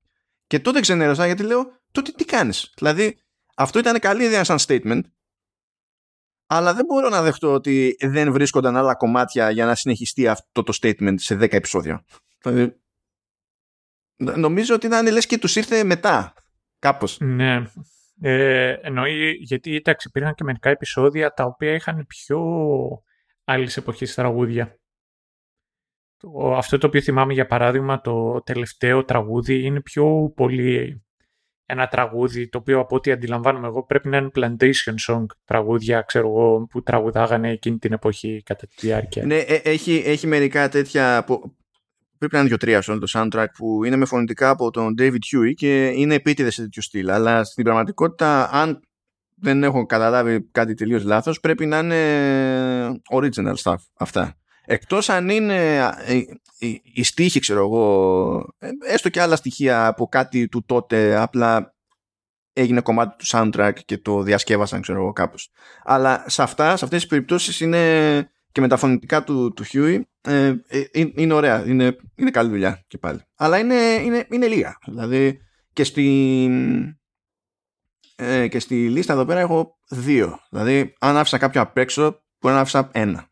Δεν θυμάμαι τώρα ολόκληρα πόσο είναι. Αν δεν ε, πάντως το πιο πετυχημένο από όλα αυτά, αλλά εντάξει μιλάμε και πολύ γνωστό τραγούδι και ε, έγινε και χαμός όταν είχε βγει, είναι του Donald Glover, το This is America, του Child is Και θεωρώ ότι ήταν σποτών κιόλας.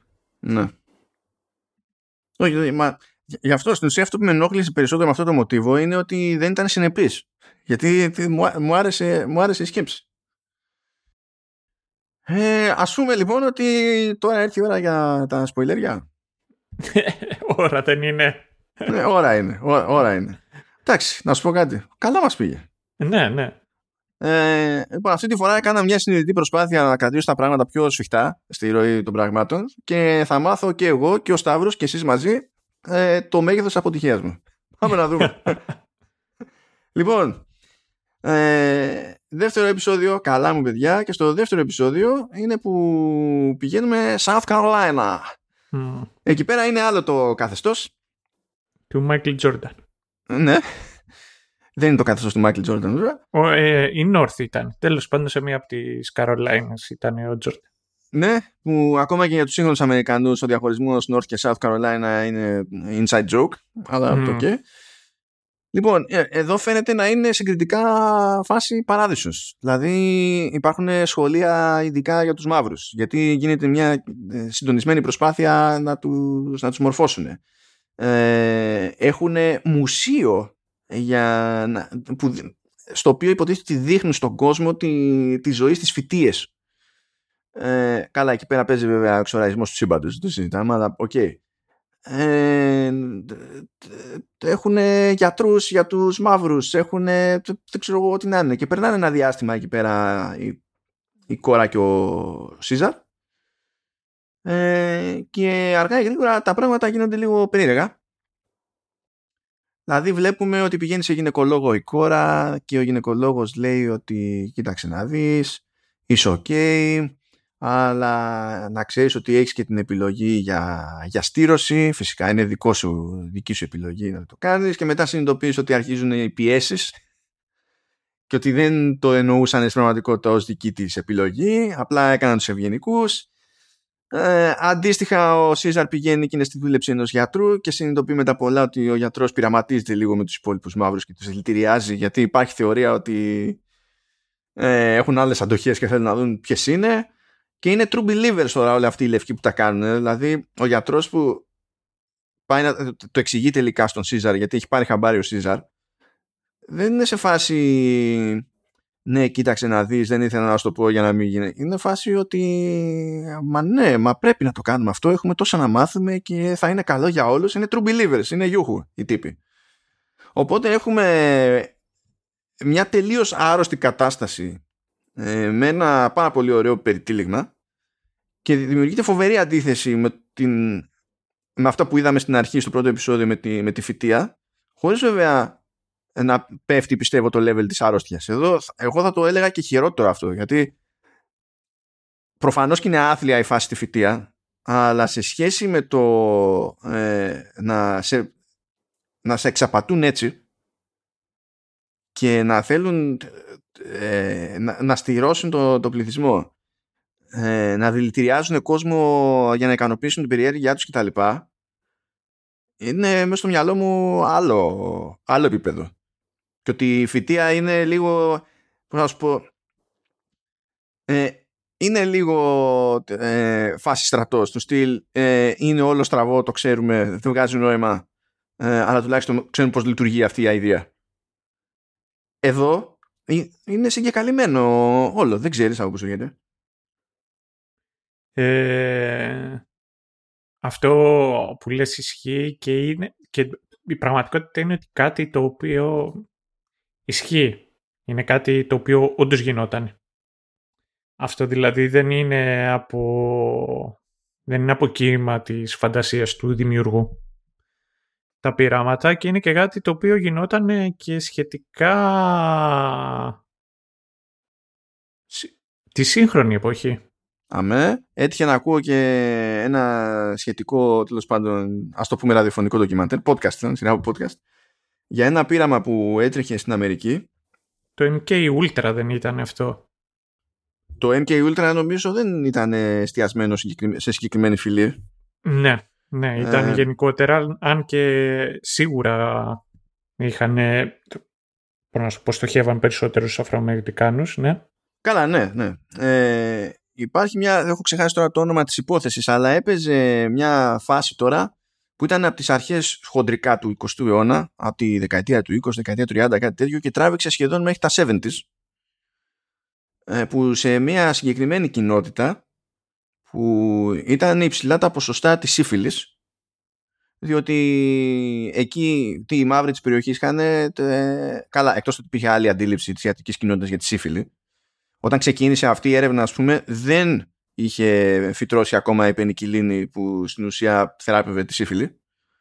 Ε, αλλά συνεχίστηκε η έρευνα αυτή και αφού βρέθηκε θεραπεία της σύφυλλη ε, βάλτε ότι είχαν διάφορες ιδέες οι γιατροί της εποχής και της περιοχής εκεί πέρα για το τι, έχει, τι είναι λογικό να κάνουν σε μαύρους.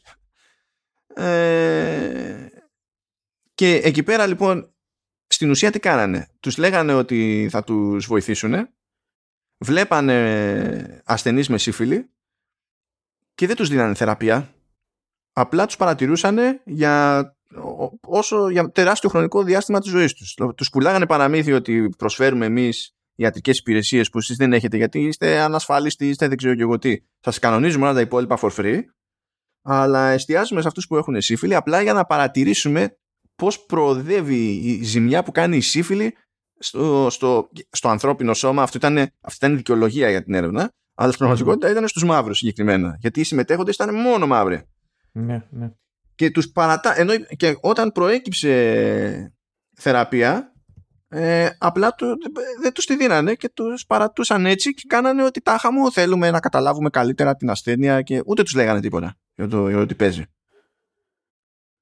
Και αυτό μιλάμε τώρα όχι 19ο αιώνα, 20ο μέχρι, μέχρι 70 έτσι και είχε γίνει της κακομοίρας μετά γιατί πήγανε στα δικαστήρια το όλοι μαζί, παρέα. Χαμός, χαμός. Αυτό to, to your point δηλαδή λέμε.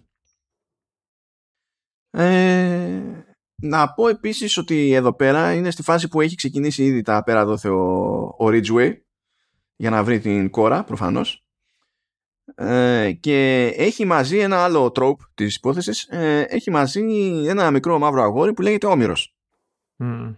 έχω να πω ότι το παιδί αυτό παίζει φοβερά Ναι. Ναι, είναι όντως ε, από τα καλύτερα child actors. ναι ναι δηλαδή εντυπωσιάστηκα Ναι, ναι, ναι, ναι. είναι, έχει και αυτό που μου έκατσε περισσότερο δεν, δεν είναι ξέρεις, η απαγγελία του, η εκφορά του λόγου κτλ. Είναι ότι το άτομο έχει παρουσία. Όταν Ναι. πρωτοσκάει σε σκηνή ως κολαούζος του Ridgeway κινείται στο χώρο και έχει βαρύτητα. Και είναι μια μινιατούρα το άτομο, έτσι, είναι παιδάκι. Και όμως έχει βαρύτητα. Δεν ξέρω πώς και τι, αλλά εντυπωσιαστικά. Ναι, από τον τρόπο με τον οποίο εκφράζεται, από τον τρόπο με τον οποίο ε, απαγγέλει και προσεγγίζει τέλος πάντων τη, την όλη κατάσταση είναι, είναι πολύ καλή περίπτωση ηθοποιού. Ασχέτως τώρα ηλικίας. Ναι, ξεκάθαρα. Να κάνουμε τώρα εδώ πέρα ένα σχόλιο παραπάνω, διότι είναι λίγο ειδική η σχέση που έχει ο Homer με τον Ridgeway.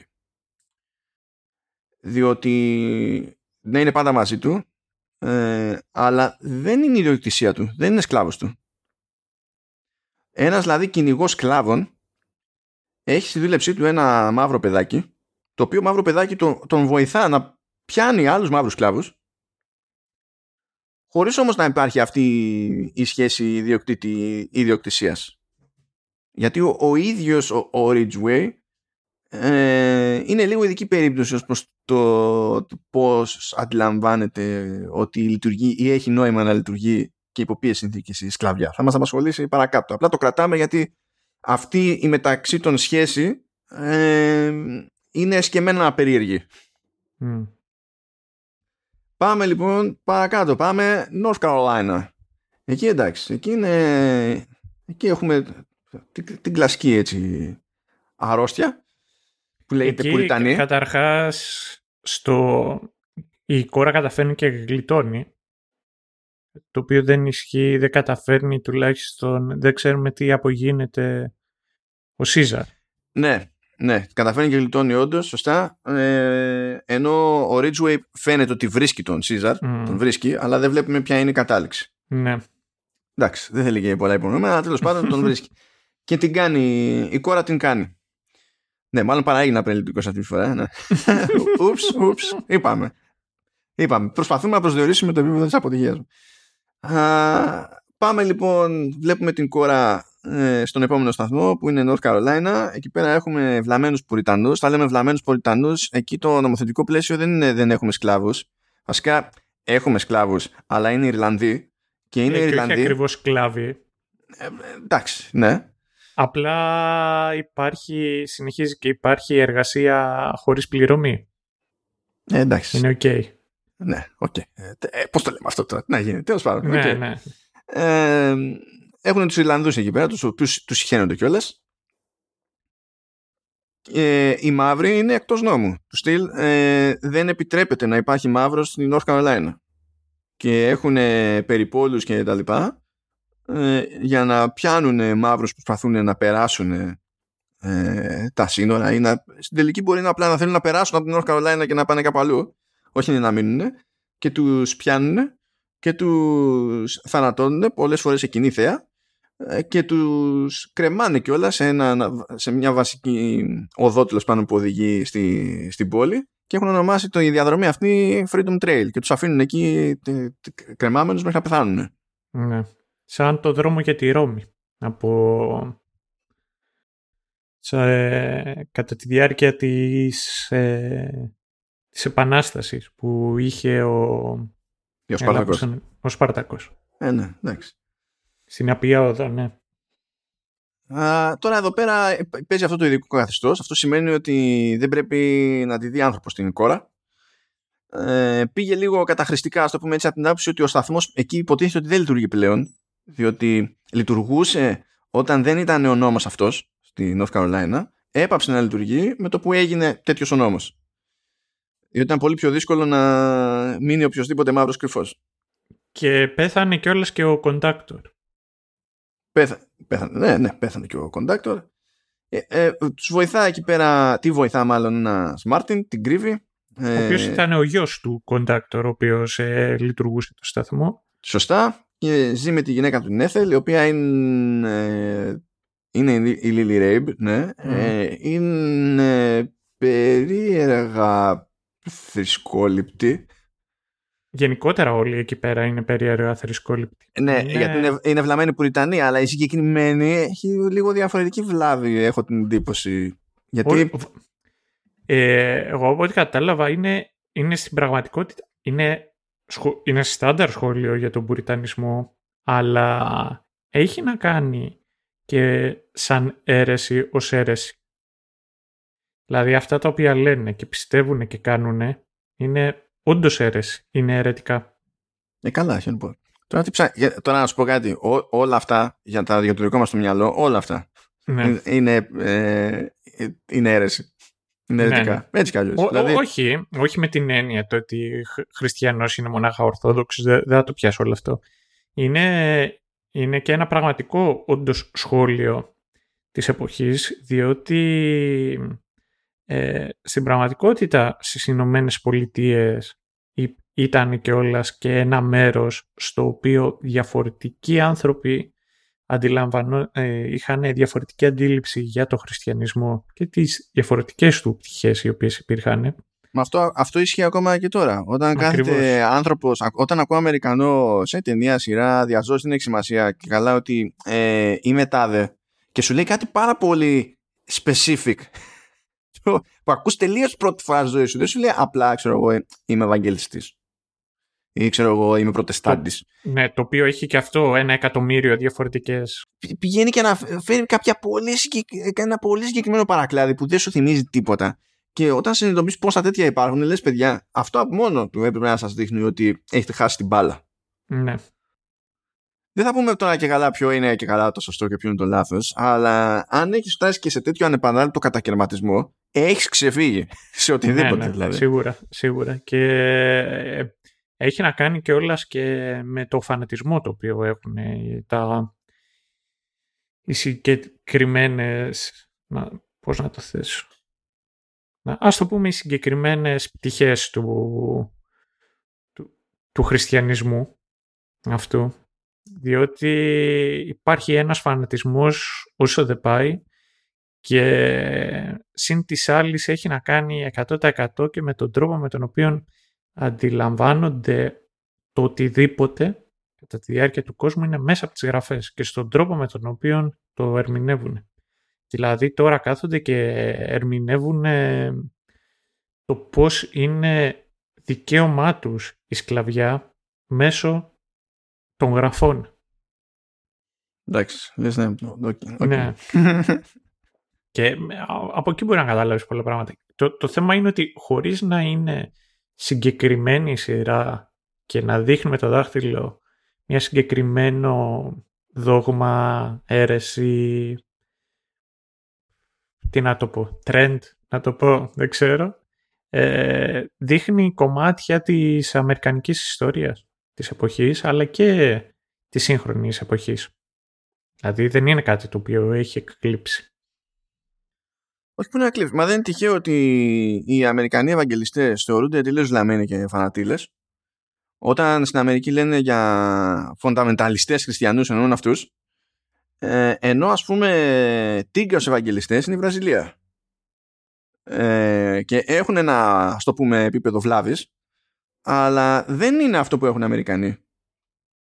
Οι Αμερικανοί συγκριτικά είναι, είναι φάση above and beyond. Δηλαδή, τους ακούς να λένε πράγματα και λες τύποι είναι τρελοί. Ακούς Βραζιλιάνους και λες οι, οι Βραζιλιάνοι απλά έχουν το μεγαλύτερο έρωτα όλων εποχών με το Θεό. Δηλαδή, άλλο το ένα, άλλο το άλλο. Και αντίστοιχα, ρε παιδί μου, ε, οι Ευαγγελιστές στην Ευρώπη και τα λοιπά δεν είναι level Αμερικανών. Και έχει πλάκα.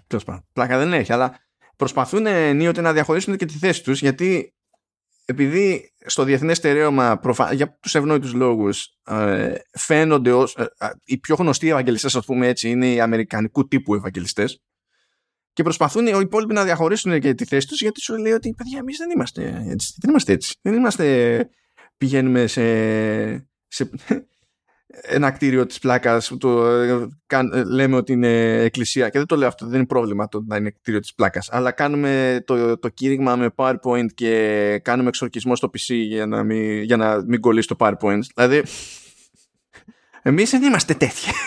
Ναι, όχι Oh, ναι, γιατί λοιπόν. δεν χρησιμοποιούμε PowerPoint που είναι της Microsoft. Γιατί ο Bill Gates ε, είναι ο εχθρός μας. Γι' αυτό το λέω. Ακριβώς, είδες. Άμα ξέρεις. φαίνεται η εμπειρία αιώνων. Εγώ. Κατάλαβες. και που λέτε, ε, εδώ πέρα κρύβονται για μήνες. Γνωρίζει και ένα κοριτσάκι εκεί πέρα που κρύβονται στο, στο ίδιο σπίτι. Δεν μπορούν, δηλαδή τη, τη, τη βγάζουν εκεί στη. Πώ ξέχασα, πώς λέγεται. Μου το Attic. Σοφίτα. Ναι, τη βγάζουν εκεί στη σοφίτα, οριακά γλιτώνουν εκεί το να πεθάνουν από καμιά αρρώστια μέσα στο χειμώνα. Ο Μάρτιν τέλος πάντων που τους κρύβει ε, εντωμεταξύ δεν έχει σκοπό να τις αφήσει να φύγουν γιατί ο, ο ίδιος πήγε και ανατείναξε την είσοδο στο, στο σταθμό οπότε hm, φο, φοβερή σκέψη φοβερή σκέψη anyhow ε, Τέλος πάντων, Sky ο Ridgeway αρχίζει ψάχνει. Η κοινότητα λέει τι λέτε. Εμείς εδώ δεν έχουμε μαύρους. Αυτά θα το είχαμε πάρει χαμπάρι. Γίνεται χάμο. Ε, έχετε εκεί η Ιρλανδή πυρέτρια τους δίνει. Η Ιρλανδή πυρέτρια εντωμεταξύ στην ουσία βάζει και μπουρλότος στο σπίτι. Ε, το οποίο αντιμετωπίζουν με πάρα πολύ χιούμορ οι υπόλοιποι της κοινότητας γιατί έτσι αρπάξανε και διπλανά σπίτια. Οπότε μαζεύουν την Ιρλανδή την υπηρέτρια και τη σκοτώνουν μαζεύουν και την Έθελ που εκείνη στο τέλος προσπάθησε κάπως να σώσει την κατάσταση και να το αιτιολογήσει. Γιατί... Αυτό είναι που έλεγες για την ερμηνεία που αυτή τίλταρε σε κάποια φάση και σου έλεγε ότι ενώ δεν ήθελε να έχει ε, τη, το μικρό το κοριτσάκι που σε αυτό το στάδιο λέγεται Grace υποτίθεται και, τη, και την κόρα δεν ήθελε να τη φυλάνε γιατί σου λέει θα πεθάνουμε όλοι ε, και μετά όμως πάνω στη τζίτα της και το άγχος της ε, έπεσε βαθιά ας πούμε στη, ε, στη βίβλο και διάβαζε, διάβαζε, διάβαζε και προσπαθούσε όλο αυτό να το κάνει να λειτουργήσει μες στο μυαλό της και θεώρησε ότι ε, για να σωθούν όλοι ότι θα πρέπει να δείξει το δρόμο του Χριστού στην κόρα και ότι αυτό έτσι και το πετύχαινε ας πούμε θα ήταν κάτι που ενδεχομένως θα μπορούσε να εκτιμήσει αλλιώς η κοινότητα κτλ. Το οποίο δεν ίσχυε, δηλαδή τελειώσανε κι αυτοί ε, και πάει λέγοντας ε, έχω κρατήσει μια ατάκα εδώ πέρα που είναι όταν, όταν έχουν σκάσει όταν έχει φέρει ο Μάρτιν την κόρα στο, στο σπίτι και ε, πρέπει να το πεις στην Έθελ και γυρνάει η Έθελ και λέει where is it; Where did you put it; Και γενικά αυτό είναι ένα theme στη, στη γλώσσα, στη σειρά και στην εποχή. Όταν λένε it εννοούν τον όποιον μαύρο. Του στυλ δεν είναι, δεν είναι καν human. Είναι, είναι αντικείμενο. Το βάζω εκεί σαν γενικό σχόλιο. Ισχύει. Εγώ το μοναδικό το οποίο θέλω να σχολιάσω με το συγκεκριμένο επεισόδιο ήταν ε, ότι από όλους αυτούς τους περαστικούς οι οποίοι εμφανίζονται θεωρώ ότι είχαμε από τις καλύτερες, αν όχι την καλύτερη ερμηνεία. Φαντάζομαι εννοείς την Έθελ τώρα ή κάποιον άλλον. Που και την Έθελ και τον Μάρτιν. Και τον Μάρτιν τον άντρα της. Ειδικά ο Μάρτιν θεωρώ ότι έπαιξε πολύ καλύτερα. Ε, κοίτα, είναι character actor ε, που λέμε. Ε, φυσικά, τέλος πάντων, με τα πολλά καταφέρνει και παίρνει την Κόρα ο Ridgeway που κατά μία έννοια τη σώζει κιόλας. Γιατί άμα έμενε εκεί πέρα θα την είχαν λιώσει άλλοι. Αλλά σου λέει είναι η ιδιοκτησία αλουνού. Έχω εδώ τα χαρτιά. Deal with it. Την παίρνω και φεύγω. Ε, Πάνε εκεί πέρα στο, στο σταθμό, συνειδητοποιούν ότι έχει διαλυθεί ο σταθμός, τα παίρνουν όλοι κρανίο εκεί πέρα. πεθαίνει έτσι στα γρήγορα ο Μάρτιν, γιατί κάπως πρέπει να ξεσπάσει η κατάσταση. Ε, αλλά τέλος πάντων γίνεται εκεί πέρα ένα κονέ, νομίζω καταφέρνει και ψιλοχώνεται εκεί στα χαλάσματα ο Χόμερ που είναι μια σταλιά και ας το πούμε ότι κινούνται τα πράγματα. Δεν ξέρω αν έχεις να συμπληρώσεις κάτι εδώ πέρα ή να προχωρήσεις παραπέρα. πέρα από το σχόλιο μου για την ερμηνεία, όχι. Εδώ είναι που σπάει η σειρά το μοτίβο με το πηγαίνουμε από επεισόδιο σε επεισόδιο σε διαφορετική περιοχή και βλέπουμε διαφορετικό καθεστώς για τους σκλάβους και αποφασίσει ότι ήρθε η ώρα να δούμε το backstory του, του Ridgeway. Οπότε έχουμε τον νεαρό Arnold Ridgeway και τον Arnold Ridgeway Senior που είναι ο Peter Mullen. Ε, εδώ γνωρίζουμε ότι στο μυαλό του πατέρα του, του Ridgeway υπάρχει το The Force από το Star Wars. Ναι, δεν, ναι, ναι. Αυτό ναι. που είναι The Great Spirit ε, και υποτίθεται ότι είναι κάτι που του έμεινε από τη γυναίκα του που φαντάζομαι ότι ε, είναι, είναι νεκρή σε εκείνο το στάδιο η γυναίκα του αλλά νομίζω υπονοείται ότι ήταν Ινδιάνα or something. Ναι, ότι ε. γενικότερα είναι ε, πανθεϊστής δηλαδή δεν είναι ακριβώς ότι πιστεύει σε ένα συγκεκριμένο Θεό αλλά ότι τα μπλέκει όλα μαζί. Πιστεύει σε μια ανώτερη δύναμη, αλλά είναι και πάλι κάτι πολύ συγκεκριμένο.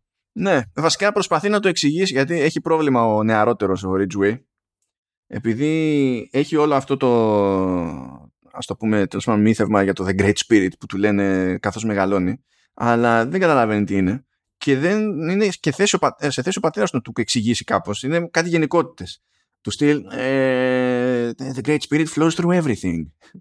Ε, και λέει What if I don't feel it in me; You will son. All things in due time. Δηλαδή δεν υπάρχει δεν το οριοθετεί και ο ίδιος κάπως. Και έχω σημειώσει εδώ πέρα ότι ο, ο μεγάλος ο Ridgeway στην ουσία μιλάει σαν να είναι druid.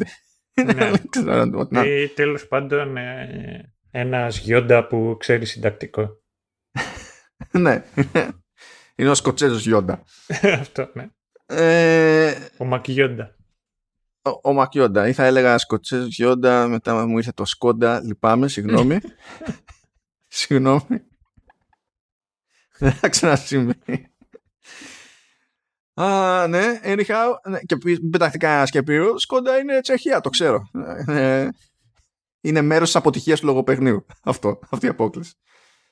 Anyway, υπάρχει αυτή η τριβή γιατί ο μικρός, ο νεαρός ο Ridgeway αισθάνεται γενικά κατώτερος των περιστάσεων. Ότι δεν έχει την αναγνώριση του πατέρα του και, και, και. Ο πατέρας του εντωμεταξύ δεν πιστεύει στη σκλαβιά, έχει μαύρους στη δούλεψή του, αλλά τους έχει στη δούλεψή του, είναι ελεύθεροι μαύροι, τους έχει ως υπαλλήλους, τους πληρώνει.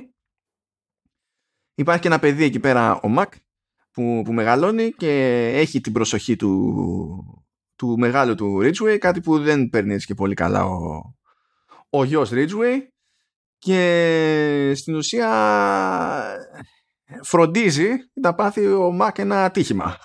Ναι. Να σπάσει πόδι και να του μείνει κουσούρι. Ε, βλέπουμε πάντως ότι υπάρχει μια διαφορετική φιλοσοφία μεταξύ πατρός και γιου για τη σκλαβιά καθώς ο, ο, πατέρας έχει μια νοοτροπία δική του που είναι παγιωμένη πλέον είναι και πιο μεγάλος, έχει την κοσμοθεωρία του. Ο άλλος, ο, δηλαδή ο, ο Ridgeway ο, ο μικρός προσπαθεί να τη διαμορφώσει. Και εκεί πέρα που προσπαθεί κάπως να, στην ουσία να κάνει τον κόσμο γύρω του να βγάλει ένα συγκεκριμένο νόημα είναι που από την χάνει. Και νομίζω ότι αυτό είναι από μόνο του ενδιαφέρον. Και λέει ρε παιδί μου ότι ε, λες κάποια φάση σε μια συζήτηση που έχουν και μια διαφωνία λέει maybe that's the great spirit. If you're meant to be free then you are free. And if you're meant to be in chains then you're, then you're a nigger. Ε, και αντίστοιχα για τους μαύρους και τα λοιπά συγκεκριμένα που κάποιοι είναι ελεύθεροι και κάποιοι ε, είναι σκλάβοι σου λέει αυτοί που είναι ελεύθεροι το άξιζαν και είναι ελεύθεροι ενώ οι άλλοι που δεν είναι ελεύθεροι προφανώς δεν το άξιζαν και αυτή είναι η θέση τους στον κόσμο. Ε, και λέει ο πατέρας του τέλος πάντων πάλι μια γενικότητα λέει son you must try to recognize yourself in every living thing και τα λοιπά. Έτσι δεν δεν λύνεται τίποτα μεταξύ τους. Και βλέπουμε στην ουσία τον Ridgeway να κάνει την πρώτη απόπειρα να βοηθήσει στην ουσία κυνηγούς και έτσι βγάζει κάποια χρήματα και τα χρήματα του δίνουν το περιθώριο να αγοράσει πράγματα και να έχει εκτόπισμα, να μην είναι πλέον ο τύπος που ξοδεύει τα λεφτά του πατέρα του ε, και αισθάνεται ότι κάτι κατάφερε στη ζωή του και έτσι ξεκινάει η καριέρα του. Εδώ προσπαθεί αυτό το επεισόδιο να μας δείξει τη δημιουργία ενός true believer σε κάτι που ο ίδιος μετά ο Ridgeway παρακάτω α, περιγράφει ως τη American Imperative που είναι ναι. μια φιλοσοφία άλλη και έχει ενώ δεν, δεν θεωρώ ότι ήταν τώρα κάποια ειδική επιτυχία αυτό το επεισόδιο παρότι οι ερμηνείες ήταν καλές ναι. ε, και των δύο και γενικά μου άρεσε ο Edgerton ναι, σε αυτή τη σειρά τι, γενικά; Γενικά μου άρεσε ο Edgerton σε αυτή τη σειρά ναι, ακόμα και όταν θεωρούσα ότι υπήρχε θέμα στο γράψιμο και τα λοιπά ρε παιδί μου όπως εδώ ε, νομίζω είναι σημαντικό διότι ε, πολλά πράγματα γίνονται στραβά επειδή υπάρχει συμφέρον. Ε, αυτό είναι το, το στάνταρ στη, στη ζωή. Ακόμα και σε, αυτή τη, και σε αυτά τα καθεστώτα. Αλλά είναι άλλο το level του true believer. Ο true ναι. believer ε, άμα βρει την ευκαιρία μπορεί να είναι απείρως χειρότερος. Διότι δεν είναι ότι κυνηγάει το συμφέρον του απλά και μόλις εξασφαλίσει το συμφέρον του είμαστε ok και βλέπουμε έχει για πάντα drive για να πάει όλο ένα και πιο στο, στο άκρο. Και έχουμε το περίεργο ότι αυτό είναι το σκάλωμα του, του κυνηγού Ridgeway, ο οποίος παράλληλα βλέπουμε ότι έχει τον Homer που δεν τον έχει για σκλάβο, ξέρω εγώ και τέτοια. Δηλαδή δεν το βλέπεις στην καθημερινότητά του και είναι ο, ο, ο, ο, ο χειρότερος ας πούμε απέναντι στους μαύρους γενικά έχει όμως αυτό που χρειάζεται, ένα παραμύθι που έχει φτιάξει στο μυαλό του για να καταφέρει ο ίδιος να είναι ok με την πάρτη του και με τον κόσμο γύρω του. Έχει αυτό που χρειάζεται για να είναι ο χειρότερος όλων. Ναι. Ε, εμένα μου θύμισε τον Ιαβέρη αρκετά. Από, το, από τους άθλιους του Γκο. Δηλαδή η μανία που έχει. Ε, μεταξύ αυτή τη φιλοσοφία τη βλέπουμε και και αλλού στη σειρά. Δεν ξέρω άμα είναι πιο πριν ή πιο μετά. Είναι που το σχολιάζει ως Manifest Destiny. Ναι, είναι πιο μετά. Είναι πιο μετά. Αλλά ναι, ναι. ναι είναι, είναι, είναι αυτή, έχει αυτή τη είναι λογική. Είναι αυτή τέτοια η λογική. Ε, και αυτό το οποίο μου, μου άρεσε είναι το ότι ασχέτως πόσοι την πιστεύαν ή όχι, γιατί ήταν αρκετοί αυτοί οι οποίοι δεν, ε, δεν δε, συμφωνούσαν μαζί της. Γενικότερα η λογική, το, το τι ρόλο έχουν οι λευκοί και το, το πώς, τι χρέος έχουν πάνω στη γη και στους ανθρώπους, ε, μου έκανε εντύπωση ότι έδειχνε το ότι όντως συνέβαινε αυτό το, το πράγμα. Δηλαδή αυτά τα οποία πιστεύανε δεν στα δείχνει σώνει και από τους ανθρώπους οι οποίοι τα σχολιάζουν ε, ως παραδείγματα για να σου δείξουν ότι εγώ πιστεύω αυτό και ορίστε το τι κάνω. Αλλά σε διαφορετικά σημεία σου δείχνει κομμάτια αυτού. Φερρυπίν λέει, κάθεται και σχολιάζουν ότι είναι, ο σκοπός τους είναι το ότι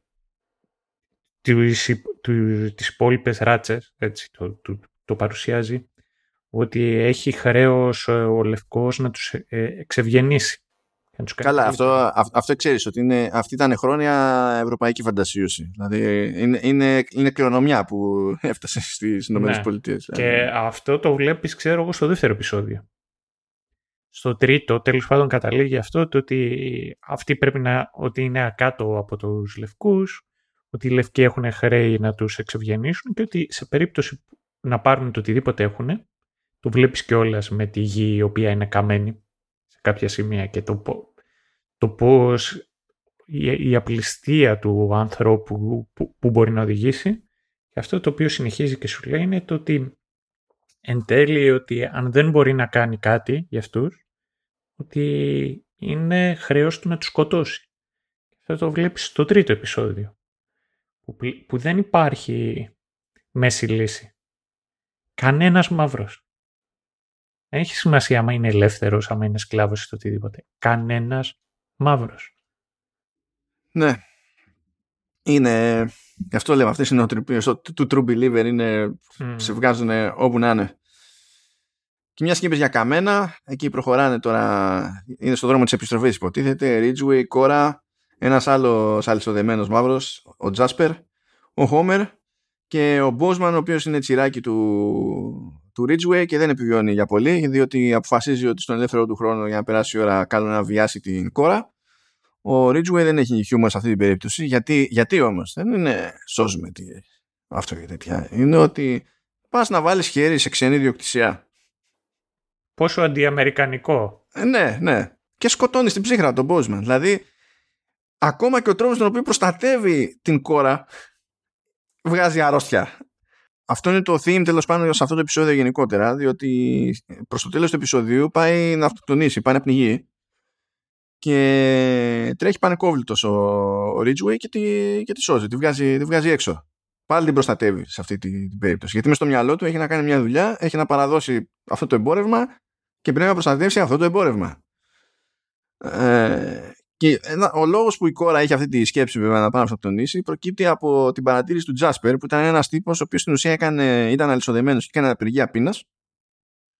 Κάτι που τσάντιζε πέρα για πέρα τον Ridgeway για παρόμοιους λόγους. Ε, με το κόνσεπτ ότι αυτό είναι στον έλεγχο το δικό του.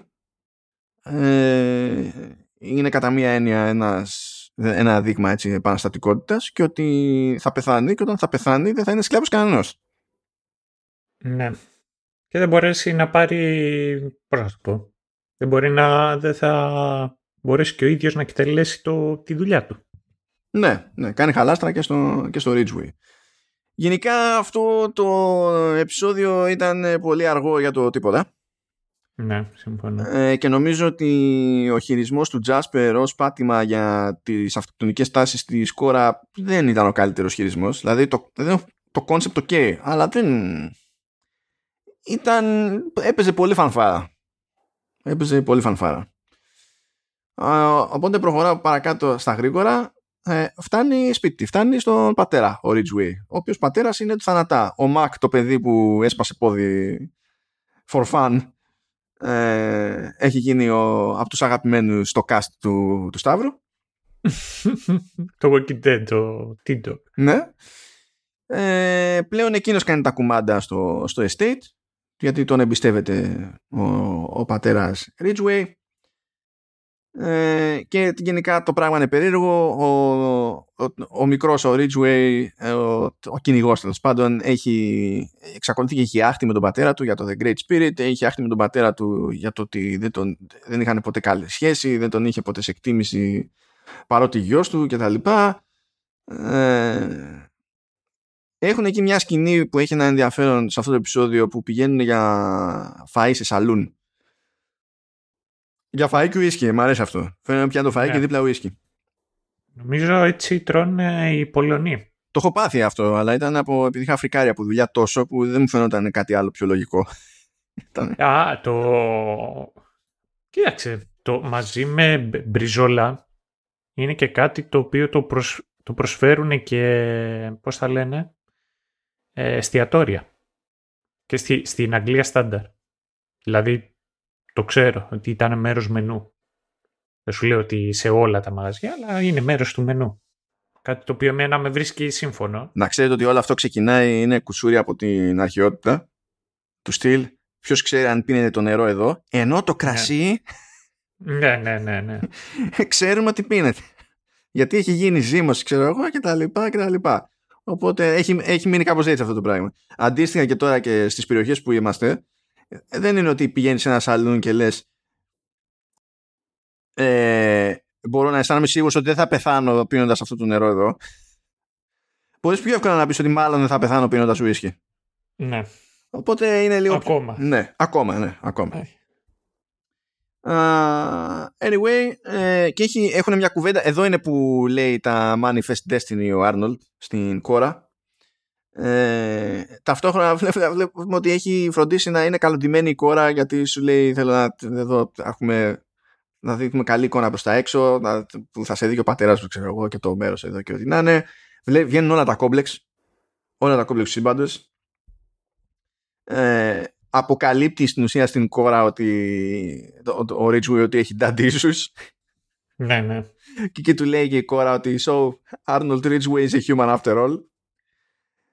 Ε, εκεί πηγαίνει κόντρα ο, ο Ridgeway και θυμίζει στην κόρα τη μάνα της γιατί εκείνη έχει μάμη ίσους και είναι σαν να είμαστε από σπόντα σε μια περίπτωση που ε, έρχονται πιο κοντά σε επίπεδο μεταξύ τους. Του στείλω ότι αυτά που τους οδηγούν στη ζωή τους, αυτά που τους έχουν σημαδέψει στη ζωή τους, ε, είναι πιο κοντά από αυτό που υπονοεί η διαφορά τους στο κοινωνικό στερέωμα, ας πούμε.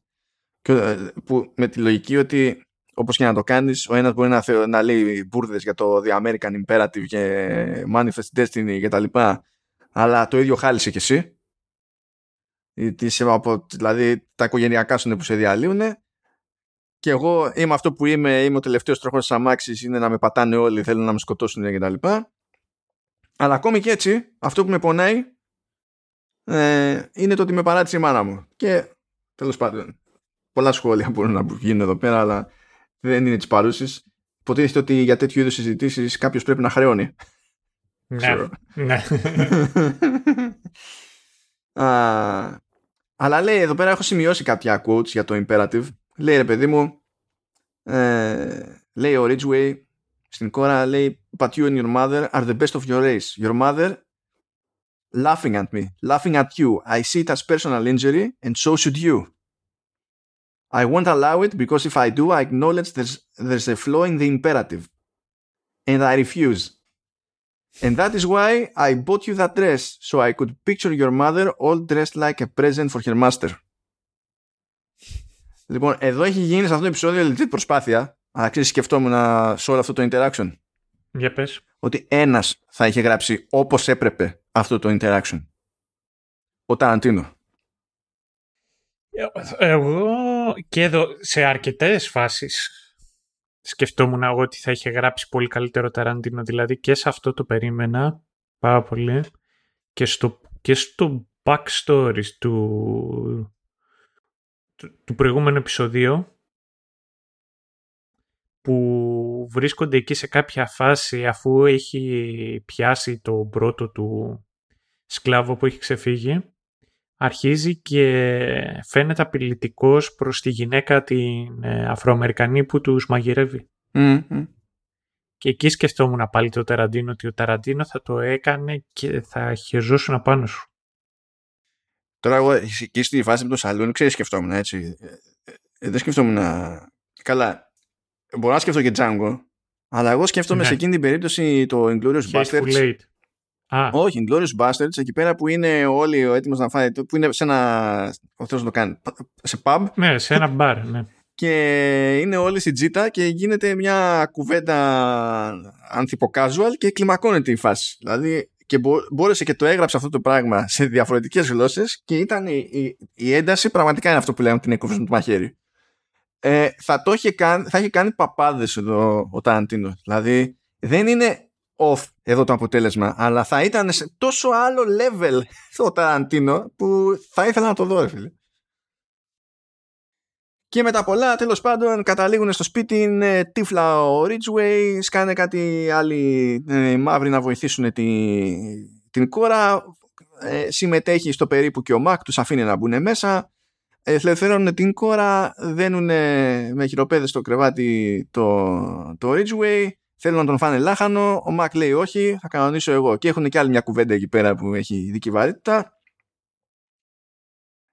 Εκείνη που γυρνάει και λέει ο Ridgeway στον Μακ ότι love is one thing, love is simple, but he admired you. And I was jealous, one man's son, one man's favorite nigger. One disgraced, one not. One with spirit, one not. Και βγαίνει όλη πίκρα εκεί τους σύμπαντος. Mm. Ε, γιατί μόλις έχει πεθάνει και ο πατέρας του δεν έστρωσε ποτέ η, η σχέση τους κτλ. Κλιμακώνεται λίγο η φάση, κερδίζει λίγο χρόνο ο Ridgeway και τελικά ποιος τρώει τον Mac πισόπλατα, ο Homer. Το τρελό ο αυτό. Ο οποίος είναι ταυτόχρονα και ο favorite son και ο favorite nigger και τον ίδιο το Ridgeway. Ναι, ναι, ναι. Γενικά έχει ζουμί εδώ το πράγμα. Ναι, ναι. Και συμβολικά και τα λοιπά. Εγώ αυτό το οποίο αναρωτιέμαι, δεν ξέρω και εγώ τι σκέφτεσαι πάνω σε αυτή τη συγκεκριμένη τη στιγμή. Πιστεύεις ότι ο Ridgeway ήταν έτοιμος να μπορώ να, πω, να συγχωρέσει ή να έρθει ή να αποδεχτεί την κατάσταση; Ποιος το Ridgeway από όλους; Ο, ο νέος, με τον Mac. Κοίτα, νομίζω, νομίζω ναι, διότι ε, όταν βρέθηκε δεμένος με τον Mac μπροστά του, θεωρώντας αυτονόητο και ο Άρνολτ ότι θα πεθάνει, ναι εντάξει, τον βλέπεις ότι ναι μεν κάνει μια κίνηση για να τη γλιτώσει, αλλά απ την, δεν, δεν πάει κόντρα στα αλήθεια. Με το που συνειδητοποιεί σε τι κατάσταση βρίσκεται, τον βλέπεις ότι είναι σε φάση παρέτησης. Ναι, ναι, ναι, ναι. Και ε, γυρνάει και του λέει ότι θα σου δώσω, λέει, ξέρω εγώ, και θα, θα σου δίνω και το κτήμα, πάρτα όλα, δεν με νοιάζει. Δεν με νοιάζει. Και λέει κιόλας ότι εξακολουθεί και αισθάνεται ένοχος για αυτό που του έκανε όταν ήταν μικρός και δείχνει ο Ridgeway ότι αντιλαμβάνεται τη, τη, την τραγικότητα όλων αυτών που έχει κάνει άσχετα που τα δικαιολογεί μες στο μυαλό του. Ε, και ε, νομίζω, ότι, νομίζω ότι μπορούσε. Μπορεί δηλαδή ναι μεν ζήλευε τον Μακ αλλά και πάλι ο λόγος που ζήλευε τον Μακ ήταν ο πατέρας του. Ναι ναι ναι. Δηλαδή μπορούσε να τα βρει με τον Mac ο Ridgeway υπό, υπό συνθήκη. Με τον πατέρα του είναι που δεν παλευόταν η κατάσταση με την καμία πιστεύω. Ναι, γιατί παραμένει νομίζω και πιστός στις αρχές του. Δηλαδή δεν έχει πρόβλημα με τους μαύρους οι οποίοι ε, είναι ελεύθεροι. Ναι, ναι, μα ούτως ή άλλως και εκείνος στη θεωρία του λέει ότι αν κάποιος είναι ελεύθερος, ναι, ναι, είναι ελεύθερος επειδή το αξίζει να είναι ελεύθερος. Οπότε εντάξει. Ναι, δεν είναι ότι απλά το λέει. Γιατί και με το πιτσιρικά, τον, ε, το Homer, που έχει έτσι μια ιδιαίτερη σχέση, δεν... Μόνο και μόνο η σχέση η οποία έχουν δεν, δεν δείχνει και την αντιμετώπιση που έχει προς άλλους μαύρους. Ο Μάρκ είναι από τις, ε, από τις πρώτες φορές που τον βλέπουμε το πώς συμπεριφέρεται σε άλλους μαύρους. Και είναι όντως πιστός, δηλαδή σε αυτά τα οποία εν τέλει κατέληξε να πει. Μα όταν, όταν, όταν είσαι true believer, αυτό είναι το καλός και το κακός ταυτόχρονα. Είναι ότι... Και είσαι μέσα σε πολύ συγκεκριμένα όρια, ναι. Ναι, ναι, ναι. και ναι μεν δεν είσαι στα πάντα αντιγιά, γιατί υποτίθεται ότι έχεις κάποιες αρχές, αλλά για τον ίδιο λόγο που έχεις αυτές τις αρχές είσαι και πιο άκαμπτος στα στραβά σου, ας πούμε. Αλλά και στα καλά σου. Εντάξει, το πούμε έτσι.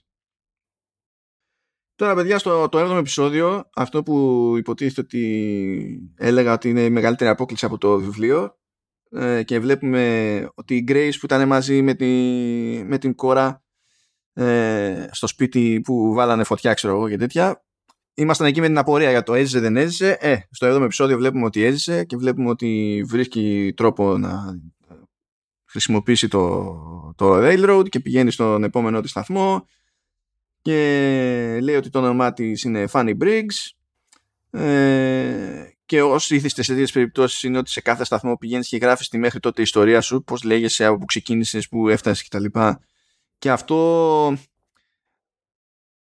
αυτό λειτουργεί και, και ως αλληγορία διότι υποτίθεται ότι έχεις το περιθώριο να γράψεις ό,τι θέλεις γιατί, από τη ζωή σου όχι μόνο τους ενδιάμεσους σταθμούς και τα λοιπά και είναι σαν, σαν το βιβλίο των conductors και των station masters ε, να είναι ταυτόχρονα και ε, το έχω ξεχάσει τώρα στα, στα ελληνικά είναι testament τέλος πάντων ναι, είναι η διαθήκη σου. Ναι, της ζωής και, της ζωής και της κατάστασης που, που παίζει. Ότι, όταν κάθεσαι και τη γράφεις τη, την ιστορία σου, την κάνεις μέρος της συνολικής ιστορίας, είναι κάτι που μένει και αυτή διαμορφώνει και εκείνους που έρχονται μετά από σένα, το οποίο παίζει γενικά. Και με αυτό που είπες ότι δοκιμάσανε σε κάποια, σε κάποια επεισόδια και κλείνανε με κάποιο σύγχρονο τραγούδι για να ναι. δημιουργηθεί μια πιο συγκεκριμένη σύνδεση ας πούμε στα πράγματα. Ε, γενικά βέβαια αυτό το επεισόδιο ε, δεν έχει τίποτα άλλο να κάνει.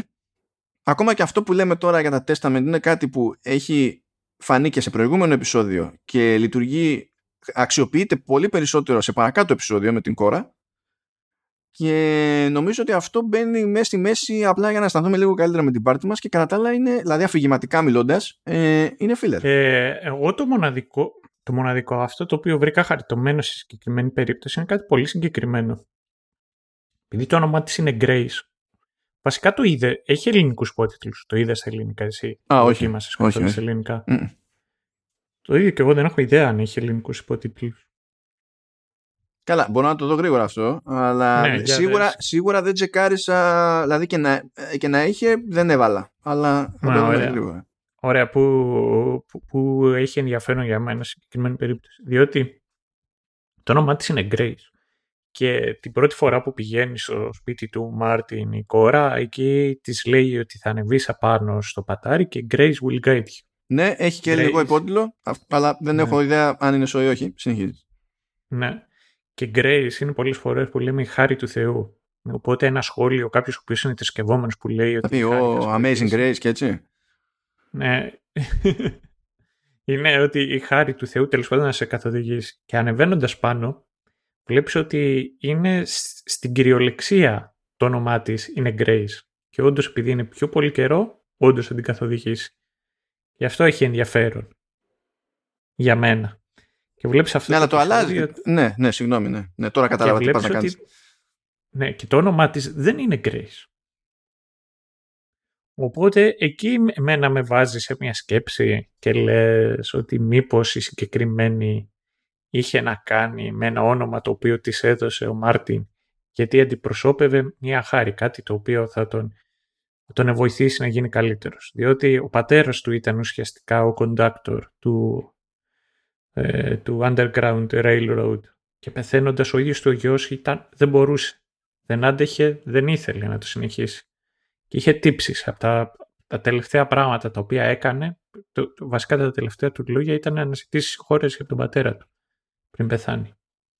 Και θεωρώ το ότι κρατώντας την Grace ήταν ουσιαστικά η προσπάθειά του να εξηλαιωθεί. Αλλά ήταν αδύναμος το να το κάνει. Αυτό ήταν το δηλαδή μ- μέσα, έχω, φο- αυτή τη φορά φοράω έτσι την foil hat και φαντάζομαι πράγματα. Όχι, ναι, δεν ξέρω τώρα αν ήταν αυτή η σκέψη, αλλά είναι, αλλά είναι καλή σκέψη. Μπορώ να πω. Ναι, ναι. Είναι, είναι καλή σκέψη. Ε, που δεν μου πέρασε. Να σου πω, κοίτα, κάτι λίγο με το, με το Grace σαν επιλογή τελείως επιφανειακά, αλλά όλη η υπόλοιπη σύνδεση δεν είναι κάτι που καθώς το έβλεπα την, την έκανα, ρε παιδί μου. Ε, κατά τα άλλα, ναι, δεν, δηλαδή δεν νομίζω ότι προσφέρει κάτι συγκεκριμένο το, το επεισόδιο αυτό στο σύνολο. Προχωράμε παρακάτω, πηγαίνουμε, εκεί είναι που είναι σαν να επανερχόμαστε λίγο στο αρχικό μοτίβο και πλέον είμαστε στην Ινδιάνα. Όπου στην Ινδιάνα ε, βλέπουμε δύο επεισόδια.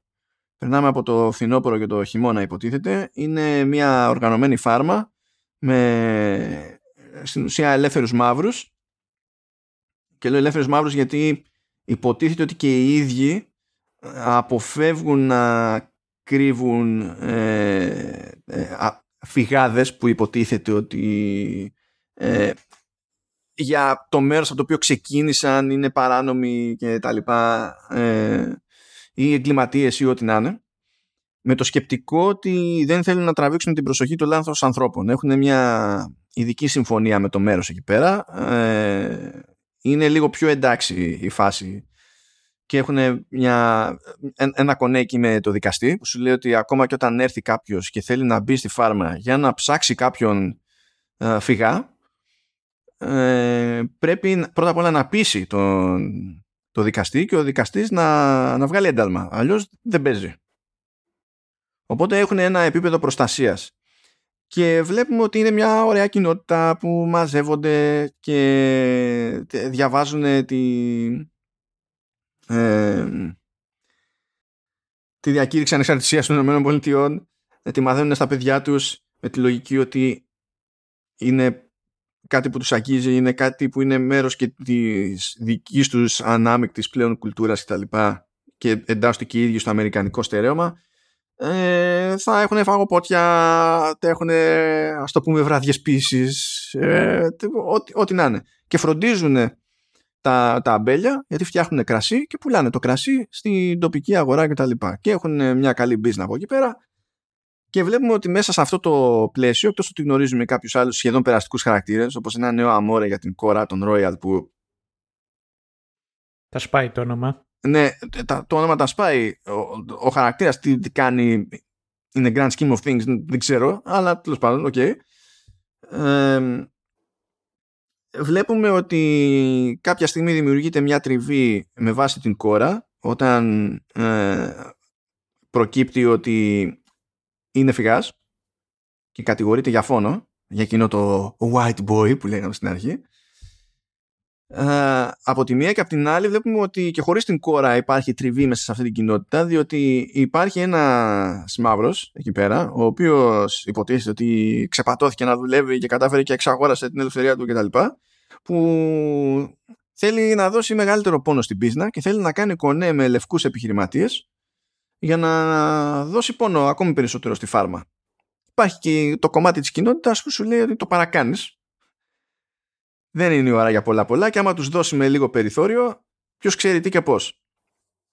Ε, στο πλαίσιο αυτών των δύο επεισοδίων λοιπόν βλέπουμε ότι ό,τι να πάει στραβά πηγαίνει στραβά σπρώχνει ο συγκεκριμένος, ο Μίγκο είναι αυτός που ασχολείται περισσότερο με την πίσνα και το έχει άχτη και θέλει να δείχνεται και στους λευκούς ότι είναι πρώτη μούρη στο καβούρι. Ξεχνάει ότι δεν το εκτιμούν εύκολα αυτό οι λευκοί. Πηγαίνουν όλα πάνω κάτω στραβά. Ε, εμφανίζεται και ο Ridgeway. Ο Ridgeway στην ουσία βρίσκει τείχος στο, στο δικαστή, αλλά ένας από τους επιχειρηματίες που μιλάνε με τον Μίγκο του ξεφουρνίζει που έχει νόημα να πάει πάει ο Ridgeway και χωρίς να το ξέρει ο ίδιος ο Ridgeway πάνε και ένα μάτσο άλλοι λευκοί και πετυχαίνουν τους μαύρους συγκεντρωμένους ας πούμε στη, στην εκκλησία αλλά πώς θα το πω εκκλησία γιατί πάλι με τη τέτοια ήταν δεν κάνανε ήταν μάζοξη ήταν περισσότερο εκκλησία του Δήμου παρά εκκλησία ναι εκκλησία. σαν φόρουμ ήταν περισσότερο ναι, ναι. αγορά ε, που κάνανε συζήτηση για το τι θα γίνει με την κόρα τι θα γίνει με τη συμφωνία και τα λοιπά και πήγανε οπλισμένοι και αρχίσανε έτσι όπως ήταν μέσα να τους πυροβολούν απ' έξω και έγινε σφαγή. Και μετά πολλά τη σκαπουλάρει η κόρα ε, την μαζεύει ο Ridgeway πάνε εκεί πέρα σε ένα εγκαταλειμμένο σταθμό υποτίθεται. Ε, και από εδώ πάνε και οι άλλοι. Βέβαια και εκεί πάνε τα πράγματα στραβά για τον Ridgeway αυτή τη φορά, διότι καταφέρνει και τον, και τον ρίχνει από ύψος ότι η κόρα τραυματίζεται, ο Homer φρικάρει, διότι προφανώς έχει άλλη σχέση με τον Ridgeway. Έχει μια ευκαιρία η, η κόρα να, να σκοτώσει τον Ridgeway και αυτό κάνει. Και πάλι ο Homer φρικάρει, κάθεται πάνω από το πτώμα του, του Ridgeway και βλέπουμε τώρα ε, αφιερώνεται χρόνος εκεί στο να δούμε ότι η αιμονή του Ridgeway τραβάει μέχρι τέλος ακόμα και δηλαδή ήθελε να αφήσει και καλά τα τελευταία του λόγια στον Homer και του έλεγε γράψει αυτό που θα σου πω και τα λοιπά και πάλι προσπαθούσε να ψηλήσει μπουρδες περί American Imperative ότι μέχρι στιγμής τέλος πάντων έτσι και έτσι ώστε σε περίπτωση που πήγε κανένας θεατής να τον μισοσυμπαθήσει να καταλάβει ότι ο τύπος είναι ζαβός μέχρι την τελευταία του στιγμή. Mm. Και έτσι φτάνουμε, κάναμε έτσι λίγο, πήγαμε περατζάδα στα τελευταία τα, αυτά τα επεισόδια, διότι η αλήθεια είναι ότι λιγότερα σημαντικά γίνονται εδώ, παρά στο πρώτο μισό της σεζόν. Και φτάνουμε στο δέκατο επεισόδιο, το οποίο μας γυρνάει στη μητέρα της Κόρα, τη Μέιμπελ, για να μάθουμε τι έγινε, τι παίχτηκε που ήταν στη φυτεία κτλ. Επιστρέφουμε δηλαδή στη φυτεία από την οποία ξεκινήσαμε. Και πάλι δεν έχει νόημα να τα πολυλογώ πάρα πολύ εδώ πέρα. Η Μέιμπελ προσπάθησε να βοηθήσει μια άλλη μαύρη που έχασε το παιδί της. Δηλαδή ε, πήγε στραβά η γέννα και βγήκε, γεννήθηκε νεκρό το παιδί. Ε, τίλταρε η μητέρα ψυχολογικά. Ε, επειδή είχε κατεβάσει γάλα την χρησιμοποίησαν για να θυλάζει παιδιά άλλης. Άρχισε να βλέπει τα δικά της τα παιδιά, η φίλη αυτή της Mabel, δεν λέμε για την Mabel τώρα, ε, να βλέπει τα παιδιά αυτά ως δικά της, το οποίο ήταν λίγο πρόβλημα. Προσπάθησε η Mabel να τη συνεφέρει, ε, εκείνη τίλταρε ακόμη περισσότερο και δολοφόνησε τα μωρά. Και την, την πληρώσαν όλοι, την πλήρωσε και ο Taskmaster που υποτίθεται ότι ήταν υπεύθυνος για τη φάση αυτή και φρικάρει η Mabel όπως είναι λογικό όταν μας βρεθείς μπροστά σε δολοφονημένα μωρά και την τύψη από αυτοκτόνησε κιόλας. Ε, και απλά τραβάει μια γραμμή και φεύγει και το χωρίς να σκέφτεται φεύγει από τη φυτεία. Και φτάνει σε ένα βάλτο και κάπου εκεί στο, στη διαδρομή κάνει snap και λέει όχι κόρα δηλαδή εκείνη που ήρθε για λίγο στα λογικά της ε, δηλαδή έπεσε λίγο level η, το, η θολούρα ας πούμε και σου λέει όχι πρέπει να γυρίσω για την κόρα και κάνει κίνηση να γυρίσει προς τα πίσω και την δαγκώνει δηλητηριώδες φίδι. Αυτό δεν είναι να ξέρετε με το πρώτο επεισόδιο διότι ο Σίζαρ, η Λόβη και η κόρα περνάνε από αυτό το βάλτο δεν τους την πέφτει κανένα φίδι αλλά υπάρχει συγκεκριμένο πλάνο που δείχνει φίδι. Επίτηδες. Και είναι έτσι στημένο. Εγώ το σκέφτηκα κατευθείαν και λέω: Έχει γέλιο τώρα να τους τσιμπήσει κανένα. Όλα τα έχουν. Τελικά αυτό έγινε στη Mabel και η Mabel στην ουσία πέθανε εκεί μέσα στο βάλτο και όντας μέσα στο βάλτο που να τη βρει κανένας και τα λοιπά. Δηλαδή, αντιγιά. Ε, και όλο αυτό το κόμπλεξ που έχει η κόρα για το ότι την εγκατέλειψε η μητέρα της και ότι ένας θέλει να δραπετεύσει για να γλιτώσει από τους τρελούς προφανώς, αλλά ταυτόχρονα θέλει να βρει και τη, και, ε, και, τη, και τη μάνα της και να ρίξει καντήλια, ξέρω εγώ, και να της εξηγήσει το τι σχένεται και τα πάντα όλα. Και η εγκατάλειψη αυτή ήταν ε, τυχαία. Και ένα ε, τυχαίο γεγονός που βγήκε από σπόντα από την απόγνωση και το σοκ που ήταν απόλυτα φυσιολογικά για μια τέτοια περίσταση. Ε, σημάδεψε για πάντα την κόρα. Ήταν ε, κίνητρο ή ας το πούμε συγκίνητρο για τα πάντα. Σημάδεψε επίσης τον Ridgeway που θεωρούσε ότι η μητέρα της κόρα ήταν η, η μόνη περίπτωση που δεν κατάφερε να βρει και να επιστρέψει σκλάβο. Και διχάζομαι λίγο εδώ γιατί δεν ξέρω αν είναι απλό ε, απλό σχόλιο για το για τα κίνητρα των ανθρώπων και το πόσο αντιλαμβανόμαστε και εμείς αυτά τα πράγματα που μας οδηγούν ή αν προσπαθεί να είναι ταυτόχρονα και γενικότερο σχόλιο για το πόσα πράγματα είναι πέρα από το, από το χέρι μας και τους δίνουμε εμείς μια άλλη βαρύτητα, ένα, ένα άλλο εκτόπισμα όπως κάνει ξέρω εγώ ο Ridgway με το concept του American Imperative που δικαιολογεί όλες τις μπουρδες. Ναι. Και αφού δούμε όλο αυτό το κομμάτι, είναι που επανερχόμαστε στην κόρα που είχε δραπετεύσει από τον τελευταίο σταθμό εκεί πέρα μαζί με ένα άλλο κοριτσάκι και βρίσκει έναν άλλο μαύρο εκεί πέρα με ένα. Ε, που πάλι μου έχει το αγγλικό, μου έχει το wagon με, με, άμαξα, ας το πούμε άμαξα. Αυτό. Ναι, με μια άμαξα, ναι. Αλλά είναι, αυτό είναι, είναι, σκεφτείτε την άμαξα που στην πραγματικότητα είναι αγροτικό. Δεν είναι η άμαξα του στυλ. Ε, είναι τα, φάση ταξί. Είναι, ένα, είναι το Hilux της εποχής. ναι. ναι. Και σφίγγονται γιατί δεν ξέρουν που έχουν πέσει και προσφέρεται ο άνθρωπος λέει που πάτε ξέρω εγώ πάω εκεί μπορώ να σας πάρω έχω φαγητό τα λοιπά οκ okay και έχει, έχει μια ερωταπάντηση εκεί. Γυρνάει η Κόρα και ρωτάει τον τύπο που λέγεται Όλοι. Λέει, Are you kind, mister? και ο ίδιος λέει, Most times, yes. και αυτό δεν ξέρω σε τι αποσκοπεί πάλι στα σίγουρα, αλλά αυτή η σχετικότητα που βγάζει μου άρεσε πάρα πολύ ως κλείσιμο. Διότι σε μια κάποια τέτοια σχετικότητα είναι που χτίζονται συνήθως ακόμα και πιο τραγικές φιλοσοφίες σαν και αυτές που βλέπουμε σε όλη τη, τη σειρά αυτή. Και είναι τόσο σχετικό που, ε, ε, δηλαδή και από αυτά που έχει ζήσει η κόρα βλέπει ένα μαύρο μπροστά της που προσφέρει βοήθεια και αφού την έχει δεχτεί ήδη διστακτικά και είναι στη διαδρομή αναρωτιέται τόσο αν ε, έχει πέσει σε καλό άνθρωπο ή κακό άνθρωπο που από το να καθίσει και να μάθει εκ του αποτελέσματος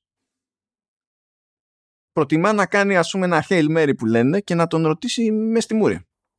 Άσχετα με το ότι τώρα αυτό δεν, ξέρεις, δεν σε εξασφαλίζει από κάτι. Θα σου απαντήσω άλλος ότι είναι. Ας πούμε. Και το most times yes είναι νομίζω η πιο ανθρώπινη πιθανή απάντηση σε ένα τέτοιο ερώτημα γενικά. Ναι. Και κάπως έτσι τελειώνουμε με τη, με τη φάση. Λοιπόν, έχω να πω ότι απέτυχα, αλλά όχι τραγικά. Και τουλάχιστον αυτή τη φορά μας έβγαινε πιο φυσικά να αυγατίζει η υπόθεση καθώς προχωράμε στη ροή των, των επεισοδίων. Πράγμα που σημαίνει ότι έχουμε ένα καινούριο challenge ε, φίλοι ακροατές και αγαπητέ ξάδερφε Σταύρο να δούμε αν μας έχει μείνει τίποτα για το κλείσιμο. Στα, σίγουρα έχουν, έχει μείνει. Ωραία, πάμε. Ε, θεωρώ καρδιά της όλης σειράς πέρα από το μηχανάκι που μόλις πέρασε απ' έξω. Αυτό δεν έχει καρδιά, αλλιώς θα, δεν θα ναι. μας έκανε ζημιά τώρα, ναι. Λοιπόν, θεωρώ καρδιά της όλης ε, σειράς το debate το οποίο γίνεται ανάμεσα στον Valentine και στο... Ναι, Μίγκο, το Μίγκο. Το Μίγκο. Ε, για το ποια πρέπει να είναι η θέση των απελευθερωμένων σκλάβων και των μαύρων εκείνη την ώρα και το πώς προσεγγίζουν την κατάστασή τους και γενικότερα ποιος πρέπει να είναι ο ρόλος ο οποίος πρέπει να έχουν εναντίον στους άλλους. Και ενώ επιχειρηματολογούν και οι δύο λέγοντας το ότι πρέπει να έχουμε να προσπαθούμε να έχουμε τον α ή τον β ρόλο, θυμάμαι πιο πριν που είχε σχολιάσει ο δικαστής λέγοντάς του ότι ξέρεις κάτι καλό είναι να αρχίζεις να μοιάζεις λίγο περισσότερο πιο λευκός. Και αφού γίνεται η σφαγή και αναρωτιέται ο, ο δικαστής, λέει, μα καλά για ποιο λόγο έγινε όλο αυτό το κακό, στο τέλος του λένε και ίσως να μην το αποδέχεται αλλά σίγουρα δεν το αρνείται, είναι, ξέρεις, φαντάζεσαι λέει, τόσους σαν αυτόν, τι κακό έχουμε. Και αυτό μου άρεσε διότι ήταν ένα σχόλιο όχι απλά εκείνης της εποχής και για τη σειρά σαν σειρά, αλλά είναι και κάτι το οποίο έχει να κάνει ακόμα και στις μέρες μας για το ρόλο και των Αφροαμερικανών.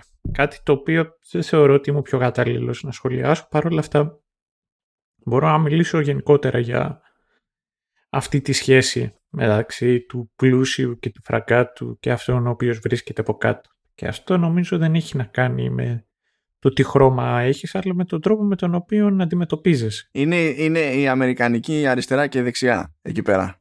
Αλλά ναι. ε, καταφέρνει και εκφράζεται μέσα σε μια κοινότητα μαύρων της εποχής.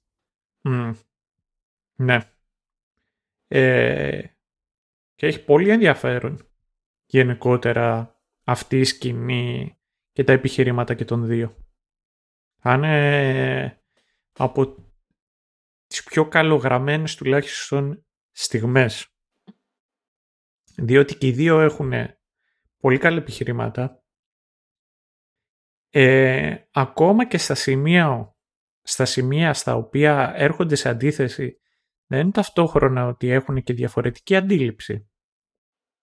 Προέρχονται από το ίδιο σχετικά περιβάλλον Οπότε απλά προσπαθούν να θέσουν επάνω από διαφορετικές λύσεις για το ίδιο πρόβλημα.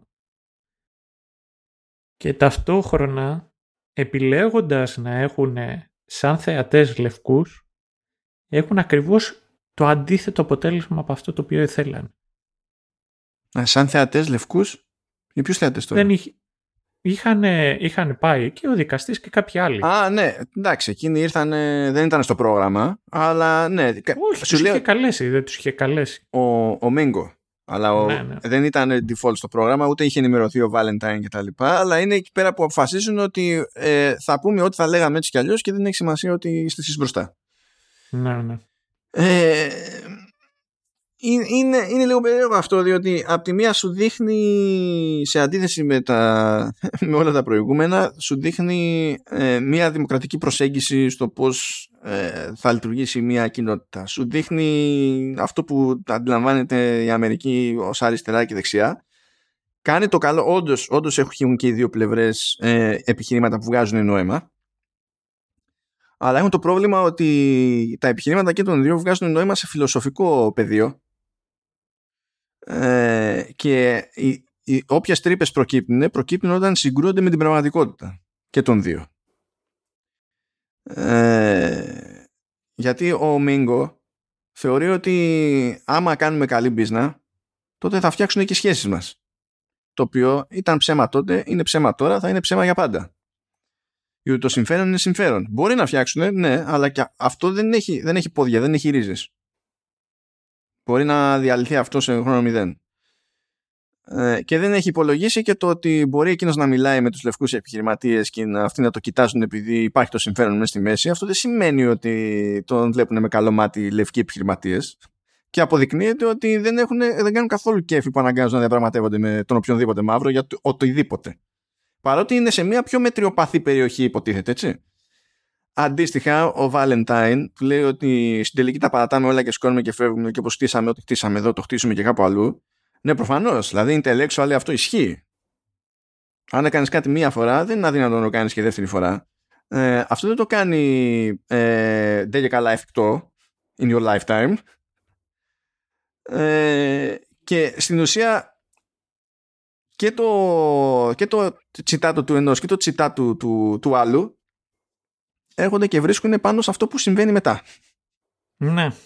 Και αυτό έχει σημασία. Είναι δηλαδή, πώς να σου πω, ε, ο, η ίδια η δι... πώς να σου πω, το τι είναι καταδικασμένοι το σχολιάζουν και όλα οι ίδιοι λέει ότι ό,τι και να γίνει για καλό ή για κακό ή μπλα μπλα μπλα είμαστε μαύροι και το πώς αυτό έχει αντίκτυπο στη ζωή τους. Και αυτό είναι μια μεγάλη πραγματικότητα που όπως ίσχυε και τότε ισχύει και τώρα. Και ισχύει και ως ένα σημείο και ανεξαρτήτως χρώματος, άμα δεν ανήκει στη, στην τάξη που κυβερνά. Να πω ότι σε εκείνο το σημείο έκανα μια σημείωση λέω ότι μου βγάζει vibe αποκαλύπτω που παίζει, το, Ναι. παίζει debate εδώ και από εκεί, κάνει λέει, ο καθένας τη φιλοσοφία του και σκάνε μετά οι άλλοι απ' έξω και τους σουρώνουνε. Μμμ. Παπ.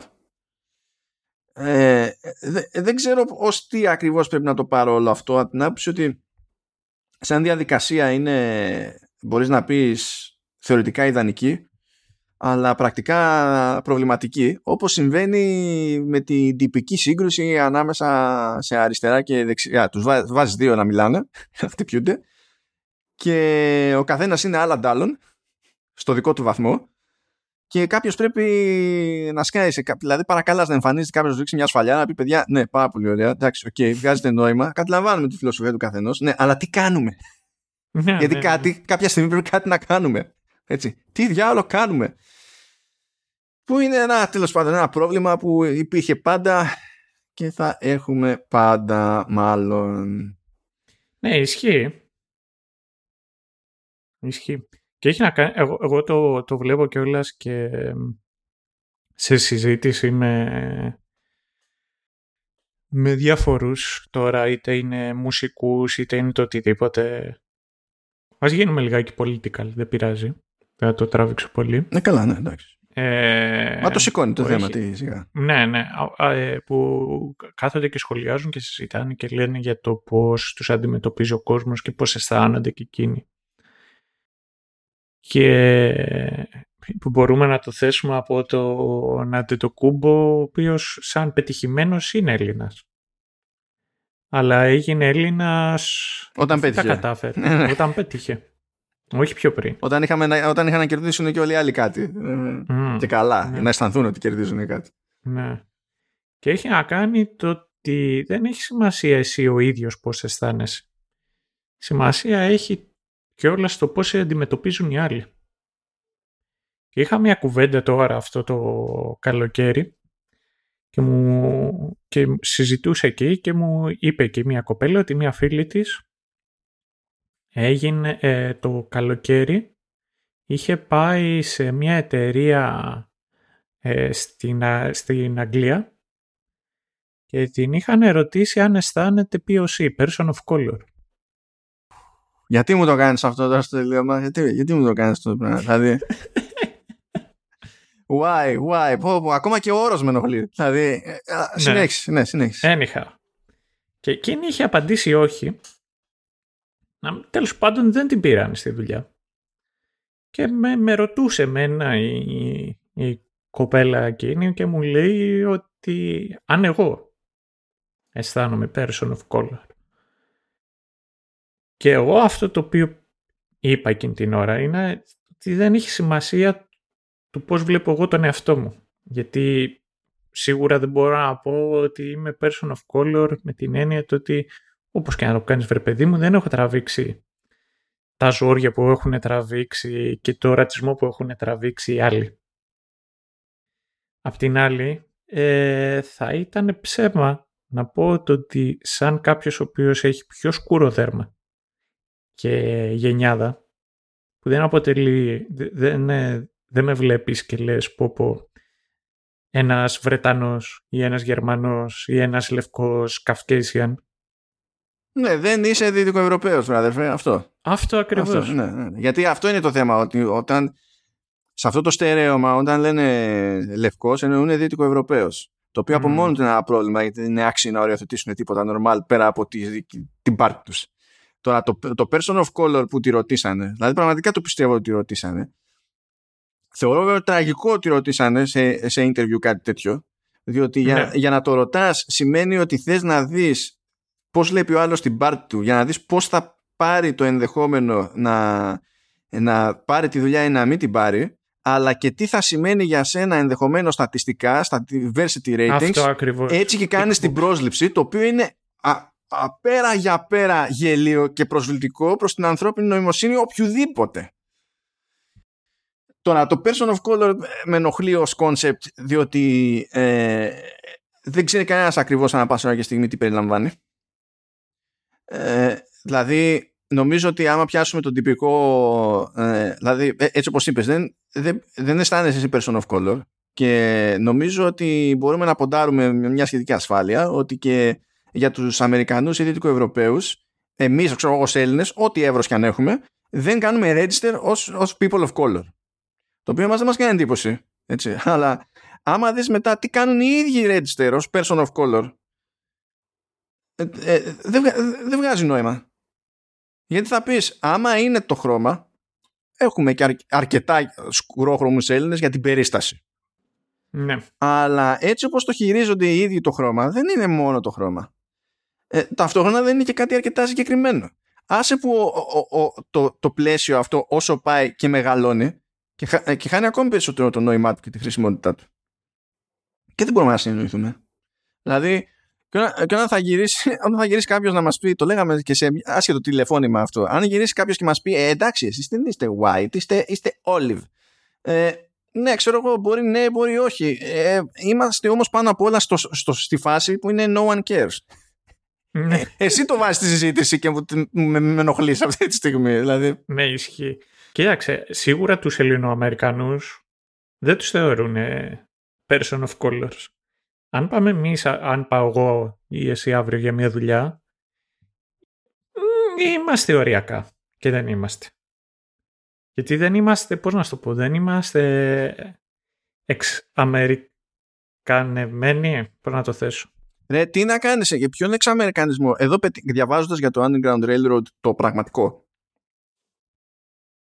Καταλαβαίνεις τι λεξιλόγιο και έννοιες έπεσαν μπροστά. Δηλαδή, Πολλές, ναι. ναι. Δηλαδή, μία από τις αγαπημένες μου ήταν Freedom Seekers. Και λέω, τι είναι οι Freedom Seekers, γιατί τους λένε Freedom Seekers; Δηλαδή, ναι, καταλαβαίνω ότι οι τύποι προσπαθούν να γλιτώσουν και να ζήσουν τόσο ελεύθεροι άνθρωποι, αλλά γιατί βλέπω να επαναλαμβάνεται αυτός ο όρος με τέτοια συνέπεια; Και πήγα και το έψαξα και δεν ήταν τυχαίο. Έλεγε Freedom Seeker και ε, το λέμε, λέει, αντί για slave, διότι αν πούμε slave, ε, υπονοείται ότι ενδεχομένως είχε ε, διαπράξει κάποιο αδίκημα και ήταν παράνομος.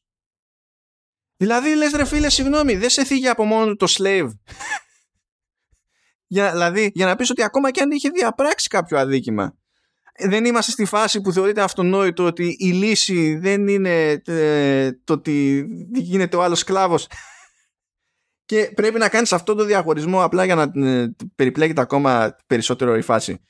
Και μιας και λέμε για το τι θεωρείται τι, ξέρω εγώ, σε κάποια φάση πετυχαίνω το χαρακτηρισμό που διάβαζα για εκείνους που πηγαίνανε προς τη Νέα Ισπανία μετά Μεξικό και τα λοιπά που είπαμε στην ναι, αρχή. Ναι.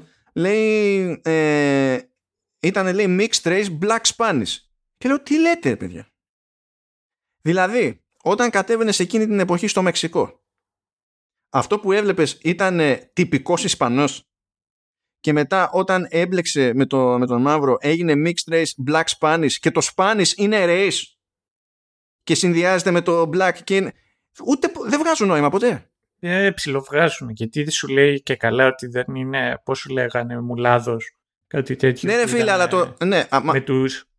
Η μεγάλη διαφορά είναι ότι οι Ισπανοί δεν είχαν θέμα η σκάλωμα να μπλέξουν οι λευκοί με, του, με, το, με, το, με τους εγχώριους, με τους ηθαγενείς. Ε, ναι, αφού τους, αντιμετω... τους είχαν για πολίτες, κανονικά αυτό δεν σημαίνει ότι δεν τραβάγανε στάφα, αλλά θέλω τέλος πάντων τους κάνανε. Δεν, άμα ήταν να τους κάνουν πολίτες, τους κάνανε πολίτες. Δηλαδή σου λέει από Ναι, ναι, ναι. Ναι, ε, θέλω να σου πω όμως ότι ε, όταν μου λες mixed race και λες μετά black και Spanish, το black είναι ένα πράγμα χ σαν attribute. Το Spanish δεν είναι κάτι συγκεκριμένο. Μου λέει δηλαδή δεν, δεν υπάρχει Spanish race. Όχι, ναι, θέλει να πει Λατίνο ίσως θέλει να πει. Ε, ναι, αλλά αυτό είναι μπουρδα γιατί έχουμε καταλήξει ένα μάτσο τέτοια modifiers ας πούμε που είναι, είναι σαν να μου λέει ο άλλος ε, ότι είναι το πώς να σου πω ε, τι να πω, είναι, είναι mixed language και είναι τα πορτοκαλί αγγλικά. Δεν, δεν, δεν προσφέρει τίποτα αυτό. Δεν προσφέρει τίποτα αυτό το πράγμα. Και ε, μου βγάζει μια προσπάθεια, ξέρεις, το οτιδήποτε έξτρα μπορεί να χαρακτηριστεί κάπως ώστε να ενταχθεί σε κάτι άλλο για να γίνουμε όλοι αυτό, αυτό ένα σώμα, μια φωνή και τα λοιπά, μπας και πετύχουμε τίποτα. Ε, μα ε, έτσι είναι που δεν πετυχαίνεις. Mm. Έτσι, έτσι είναι που δεν πετυχαίνεις. Fun fact. Στα Κύθυρα, φαντάζομαι και σε άλλα μέρη, υπάρχει επώνυμος σκλάβος. Ναι, το, οποίο έχει, το οποίο προέρχεται από α, ανθρώπους οι οποίοι ε, ε, τους έπιασε ο, ο Μπαρμπαρόσα κατά την επιδρομή του στα Κύθυρα και τους είχε για σκλάβους. Και όταν επανήλθαν μετά πίσω στα Κύθυρα καταφέρουν και τους εξαγοράσαν οι γονείς τους, έγινε επώνυμο. Οπότε τώρα παραμένει το σκλάβος σαν σκλάβος. Καλά, τώρα κοίτα, κάποιες περιπτώσεις είναι έτσι, κάποιες περιπτώσεις είναι αλλιώς, επειδή απλά είχαμε και. δηλαδή κατεβήκανε χαμηλά και, και οι Σλάβοι. Πραγματικά σε μια συζήτηση για, τον, για τη χρήση του όρου slave θα ήθελα να υπάρχει ένας random Σλάβος μέσα για να γυρίσω και να, δηλαδή, να ακούσω κάποια μεγάλη ηλικιότητα από κάποιον και να γυρίσω στο Σλάβο και να του πω πες μου σε παρακαλώ δώσε, δώσε λίγο input διότι αν είναι δηλαδή να τυλτάρει κάποιος, θα έπρεπε να τυλτάρεις εσύ πρώτος. Και εσύ είσαι εδώ πέρα με, τα, με τις ρακές και τις βότκες. Δηλαδή... Ε, εντάξει, είναι. Έχουμε πετύχει και εμείς ε, ανθρώπους εκεί, Σλάβους, οι οποίοι είναι περιπτωσάρες. Εντάξει, όπου και να πας, κάποιοι θα, άνθρωποι θα είναι περιπτωσάρες. Δεν έγινε τώρα. Ναι, ναι. Απλά ναι, δηλαδή. Ε, δεν νομίζω ότι συνεισφέρει στην κουβέντα για people of color το ότι είναι υπαρκτό το φαινόμενο που περιέγραψες για τη φίλη σου, το ότι μπορούμε εμείς εδώ από Ελλάδα να φυτρώσουμε κάπου πιο δυτικά ας πούμε και να μας ρωτήσουν με straight face αν ε, ε, θεωρούμε αυτόν, ε, αυτούς people of color. Δηλαδή δεν δε, δε γίνει. Αυτό είναι κακό σημάδι για την κατάσταση. Δεν είναι καλό σημάδι για την κατάσταση. Ε, και εδώ πέρα να κάνω ένα κύκλο και να πω ότι μου άρεσε ο τρόπος με τον οποίο διαχειρίστηκε την όλη φάση η σειρά το ρατσισμό με την εποχή, τον τρόπο με τον οποίο αντιμετώπιζαν τα πράγματα κτλ. Με την έννοια το ότι δεν ήταν όπως ξεκίνησα και είπα τότε, δεν είναι η σειρά ένα tragedy porn. Να μπαίνει σε όλη τη διαδικασία, να σου δείξει όλο το δράμα που ζούσαν οι άνθρωποι τότε μόνο και μόνο για να σου δείξει. Για να σε σοκάρει, να σε αφυπνήσει μόνο και μόνο με τη, θέλοντας να σου προσφέρει μια εικόνα για την πραγματικότητα του να είσαι σκλάβος. Παρ' όλα αυτά μπαίνει σε μια διαδικασία και χειρίζεται την όλη κατάσταση, δείχνει τα διαφορετικά πρόσωπα της Αμερικανικής κοινωνίας και πώς όλοι αυτοί αντιμετωπίζανε τη σκλαβιά αυτή καθ' αυτή, είτε στην αρχή πηγαίνοντας σε διαφορετικές πολιτείες και δείχνοντας με αυτόν τον τρόπο το πώς διαφορετικά μέρη αντιμετωπίζανε διαφορετικά τους ανθρώπους. Ακόμα και αυτοί οι οποίοι ήταν πιο ευγενείς είχαν ε, άλλες αντιλήψεις. Οι πιο ευγενείς ήταν οι πιο άρρωστοι βασικά. Ναι, ακριβώς. ναι, αλλά ταυτόχρονα σου δείχνει και από την άλλη πλευρά, καθώς σε όλους τους προορισμούς στους οποίους πήγαινε, ήταν και διαφορετικοί οι ίδιοι οι μαύροι και στον τρόπο με τον οποίο προσεγγίζανε τις όλες καταστάσεις. Όπως στο δεύτερο επεισόδιο εκεί στη Νότια Καρολάινα που είχαν αποδεχτεί την όλη κατάσταση θεωρώντας ότι αρκεί είχαν φυσικαστεί. Έτσι βλέπεις για παράδειγμα τον Τζάσπερ ο οποίος ε, αρνούταν την όλη αυτή την κατάσταση, αρνούταν και δεν ήθελε σε καμία περίπτωση να επιστρέψει πίσω. Προτίμησε πραγματικά το θάνατο από το να παραμείνει σκλάβος. Και αυτός ο οποίος πραγματικά έφυγε νωρίς για μένα. Ναι, ε, εντάξει, ναι, ξέρω τι θα πεις, για πες το όμως. Ήταν ο Σίζα, ε, ναι. ο οποίος σαν χαρακτήρας ήταν πραγματικά από τους πιο ενδιαφέροντες χαρακτήρες σε τέτοιου είδους ε, background. Είτε ταινία είτε σειρά. Ήταν πανέξυπνος, ήταν ικανότατος, ήταν άνθρωπος ο οποίος ήταν ευγενικός και καταλαβαίνω το τραγικό και για ποιο λόγο είχε και μέρος μέσα στη σειρά. Παρ' όλα αυτά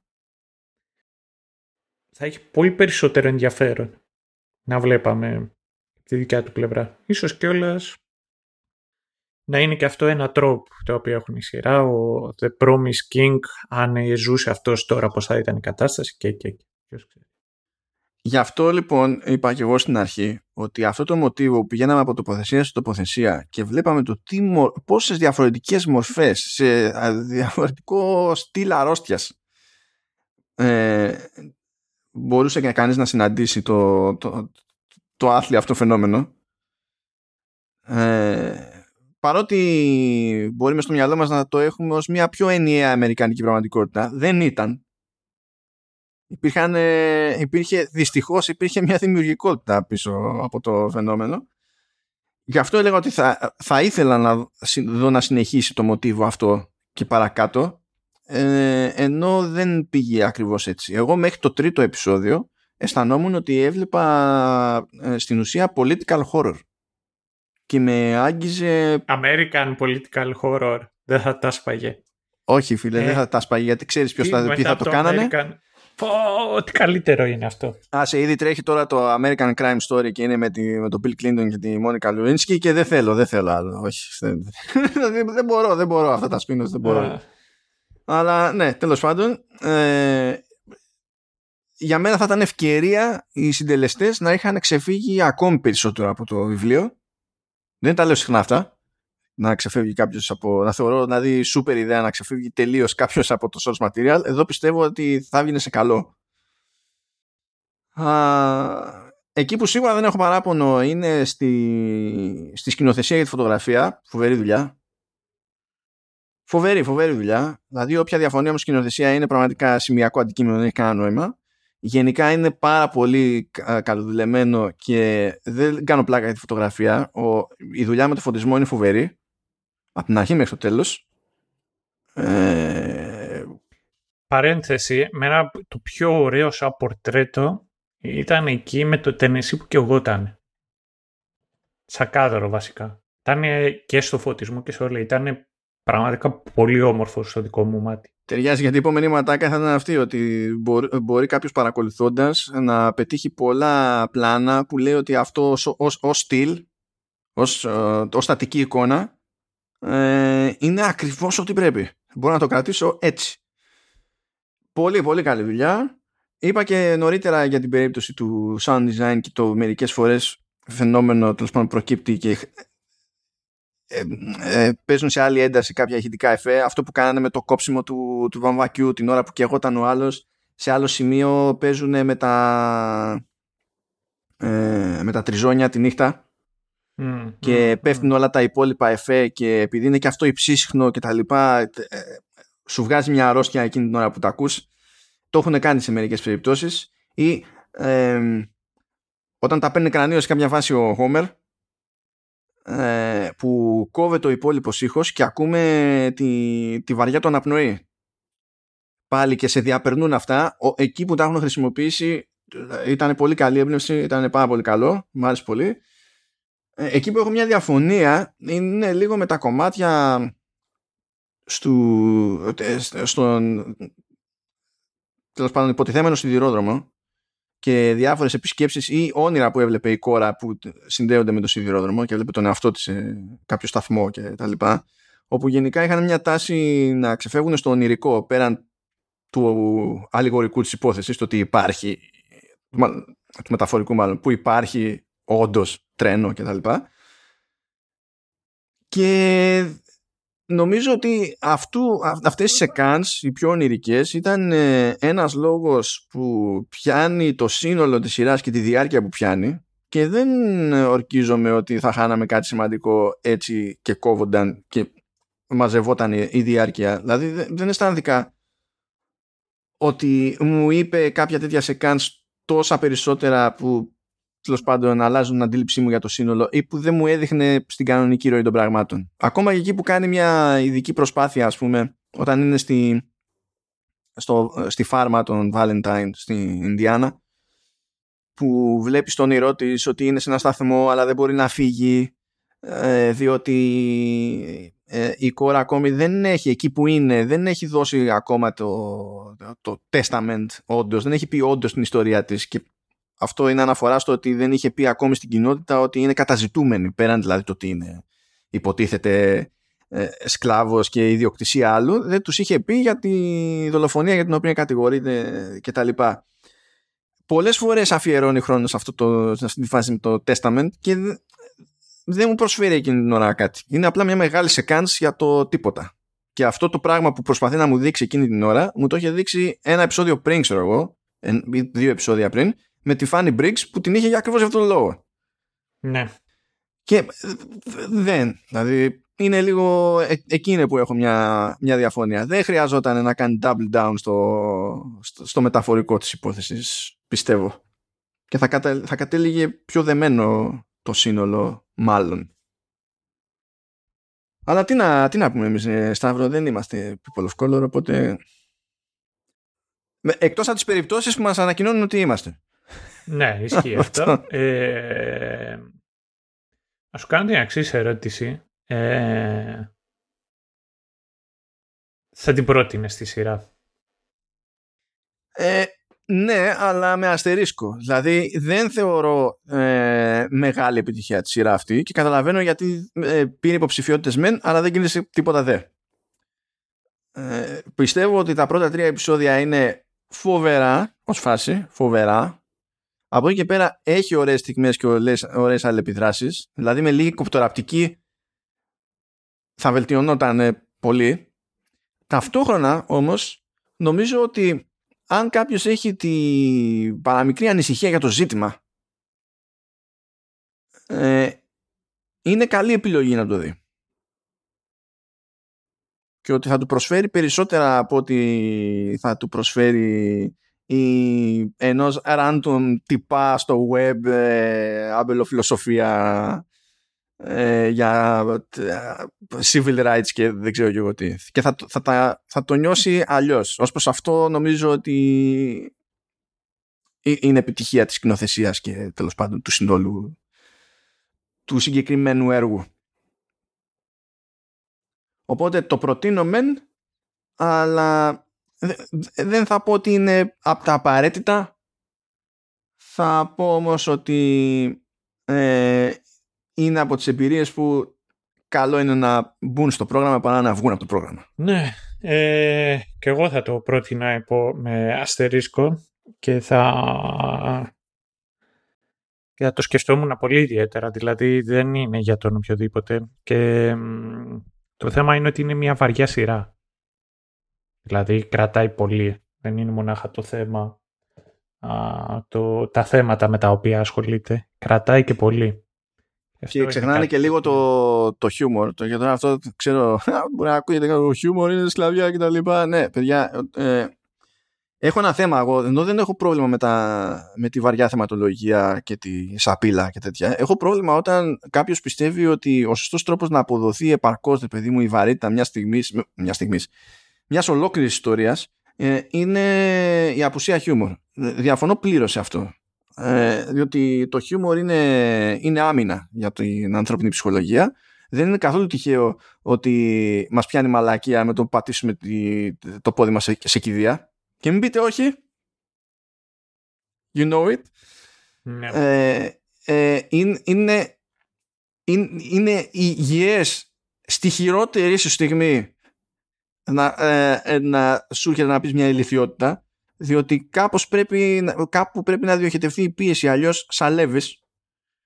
Και όταν ε, νιώθω ότι γίνεται ε, συντονισμένη προσπάθεια να αποφεύγεται αυτό το πράγμα νομίζω ότι ε, δεν, δηλαδή δεν μου αρέσει και δεν νομίζω ότι προσφέρει τελικά κάτι μάλλον αφαιρεί από το σύνολο. Δεν είναι ότι δεν υπάρχει καμία κομική, κομική δηλαδή δεν λέμε τώρα βάζουμε τα γέλια, έτσι.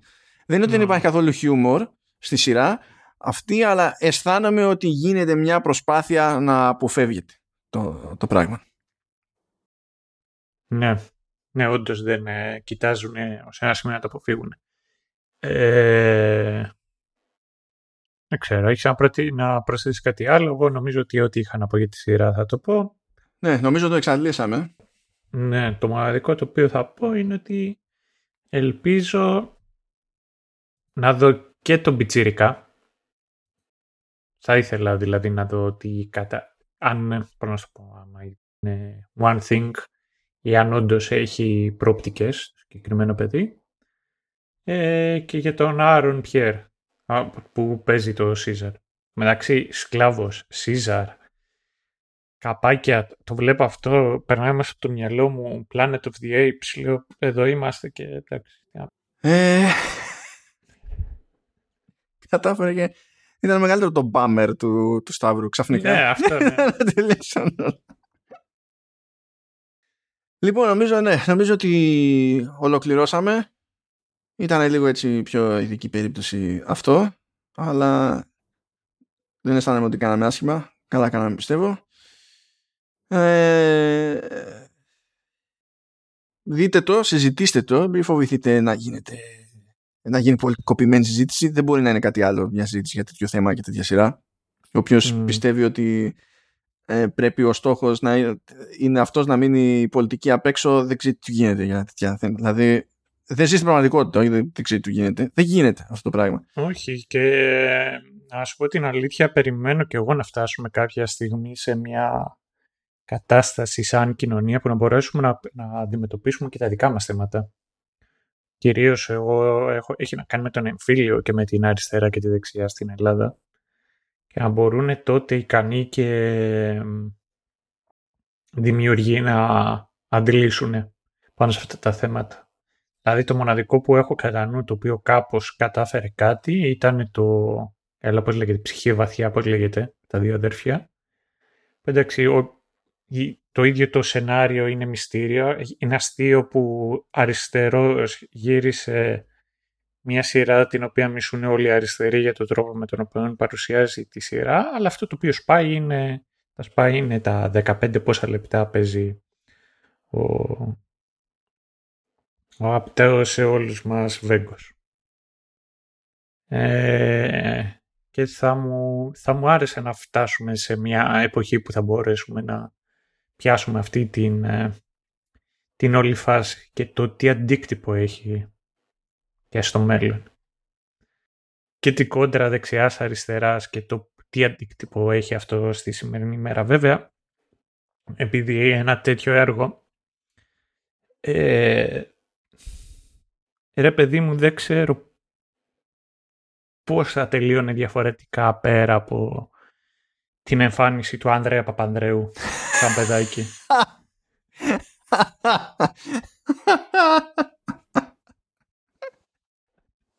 λοιπόν, δεν είμαι σίγουρος στο πώς θα μπορούσαμε να το αντιμετωπίσουμε και για όσους ξεχνάνε, ε, είμαστε 25 χρόνια ορφανοί χωρίς έναν Ανδρέα. Αυτό. και Δεν μπορώ να διαχειριστώ τέτοιο κλείσιμο. Δεν ξέρω τι να κάνω τώρα. Ναι, οκ. Ε, γιατί όχι τίποτα, δεν είχα κάτι πιο σοβαρό να πούμε στο μυαλό μου, αλλά τώρα είναι αμαρτία από το Θεό, κατάλαβες. Πες ότι δεν μπορούμε, ότι δεν έχει χιούμορ. Τι να κάνουμε. Αυτό λοιπόν, ναι, εντάξει. Και κλείνουμε με, με, με βαθύ πασόκ.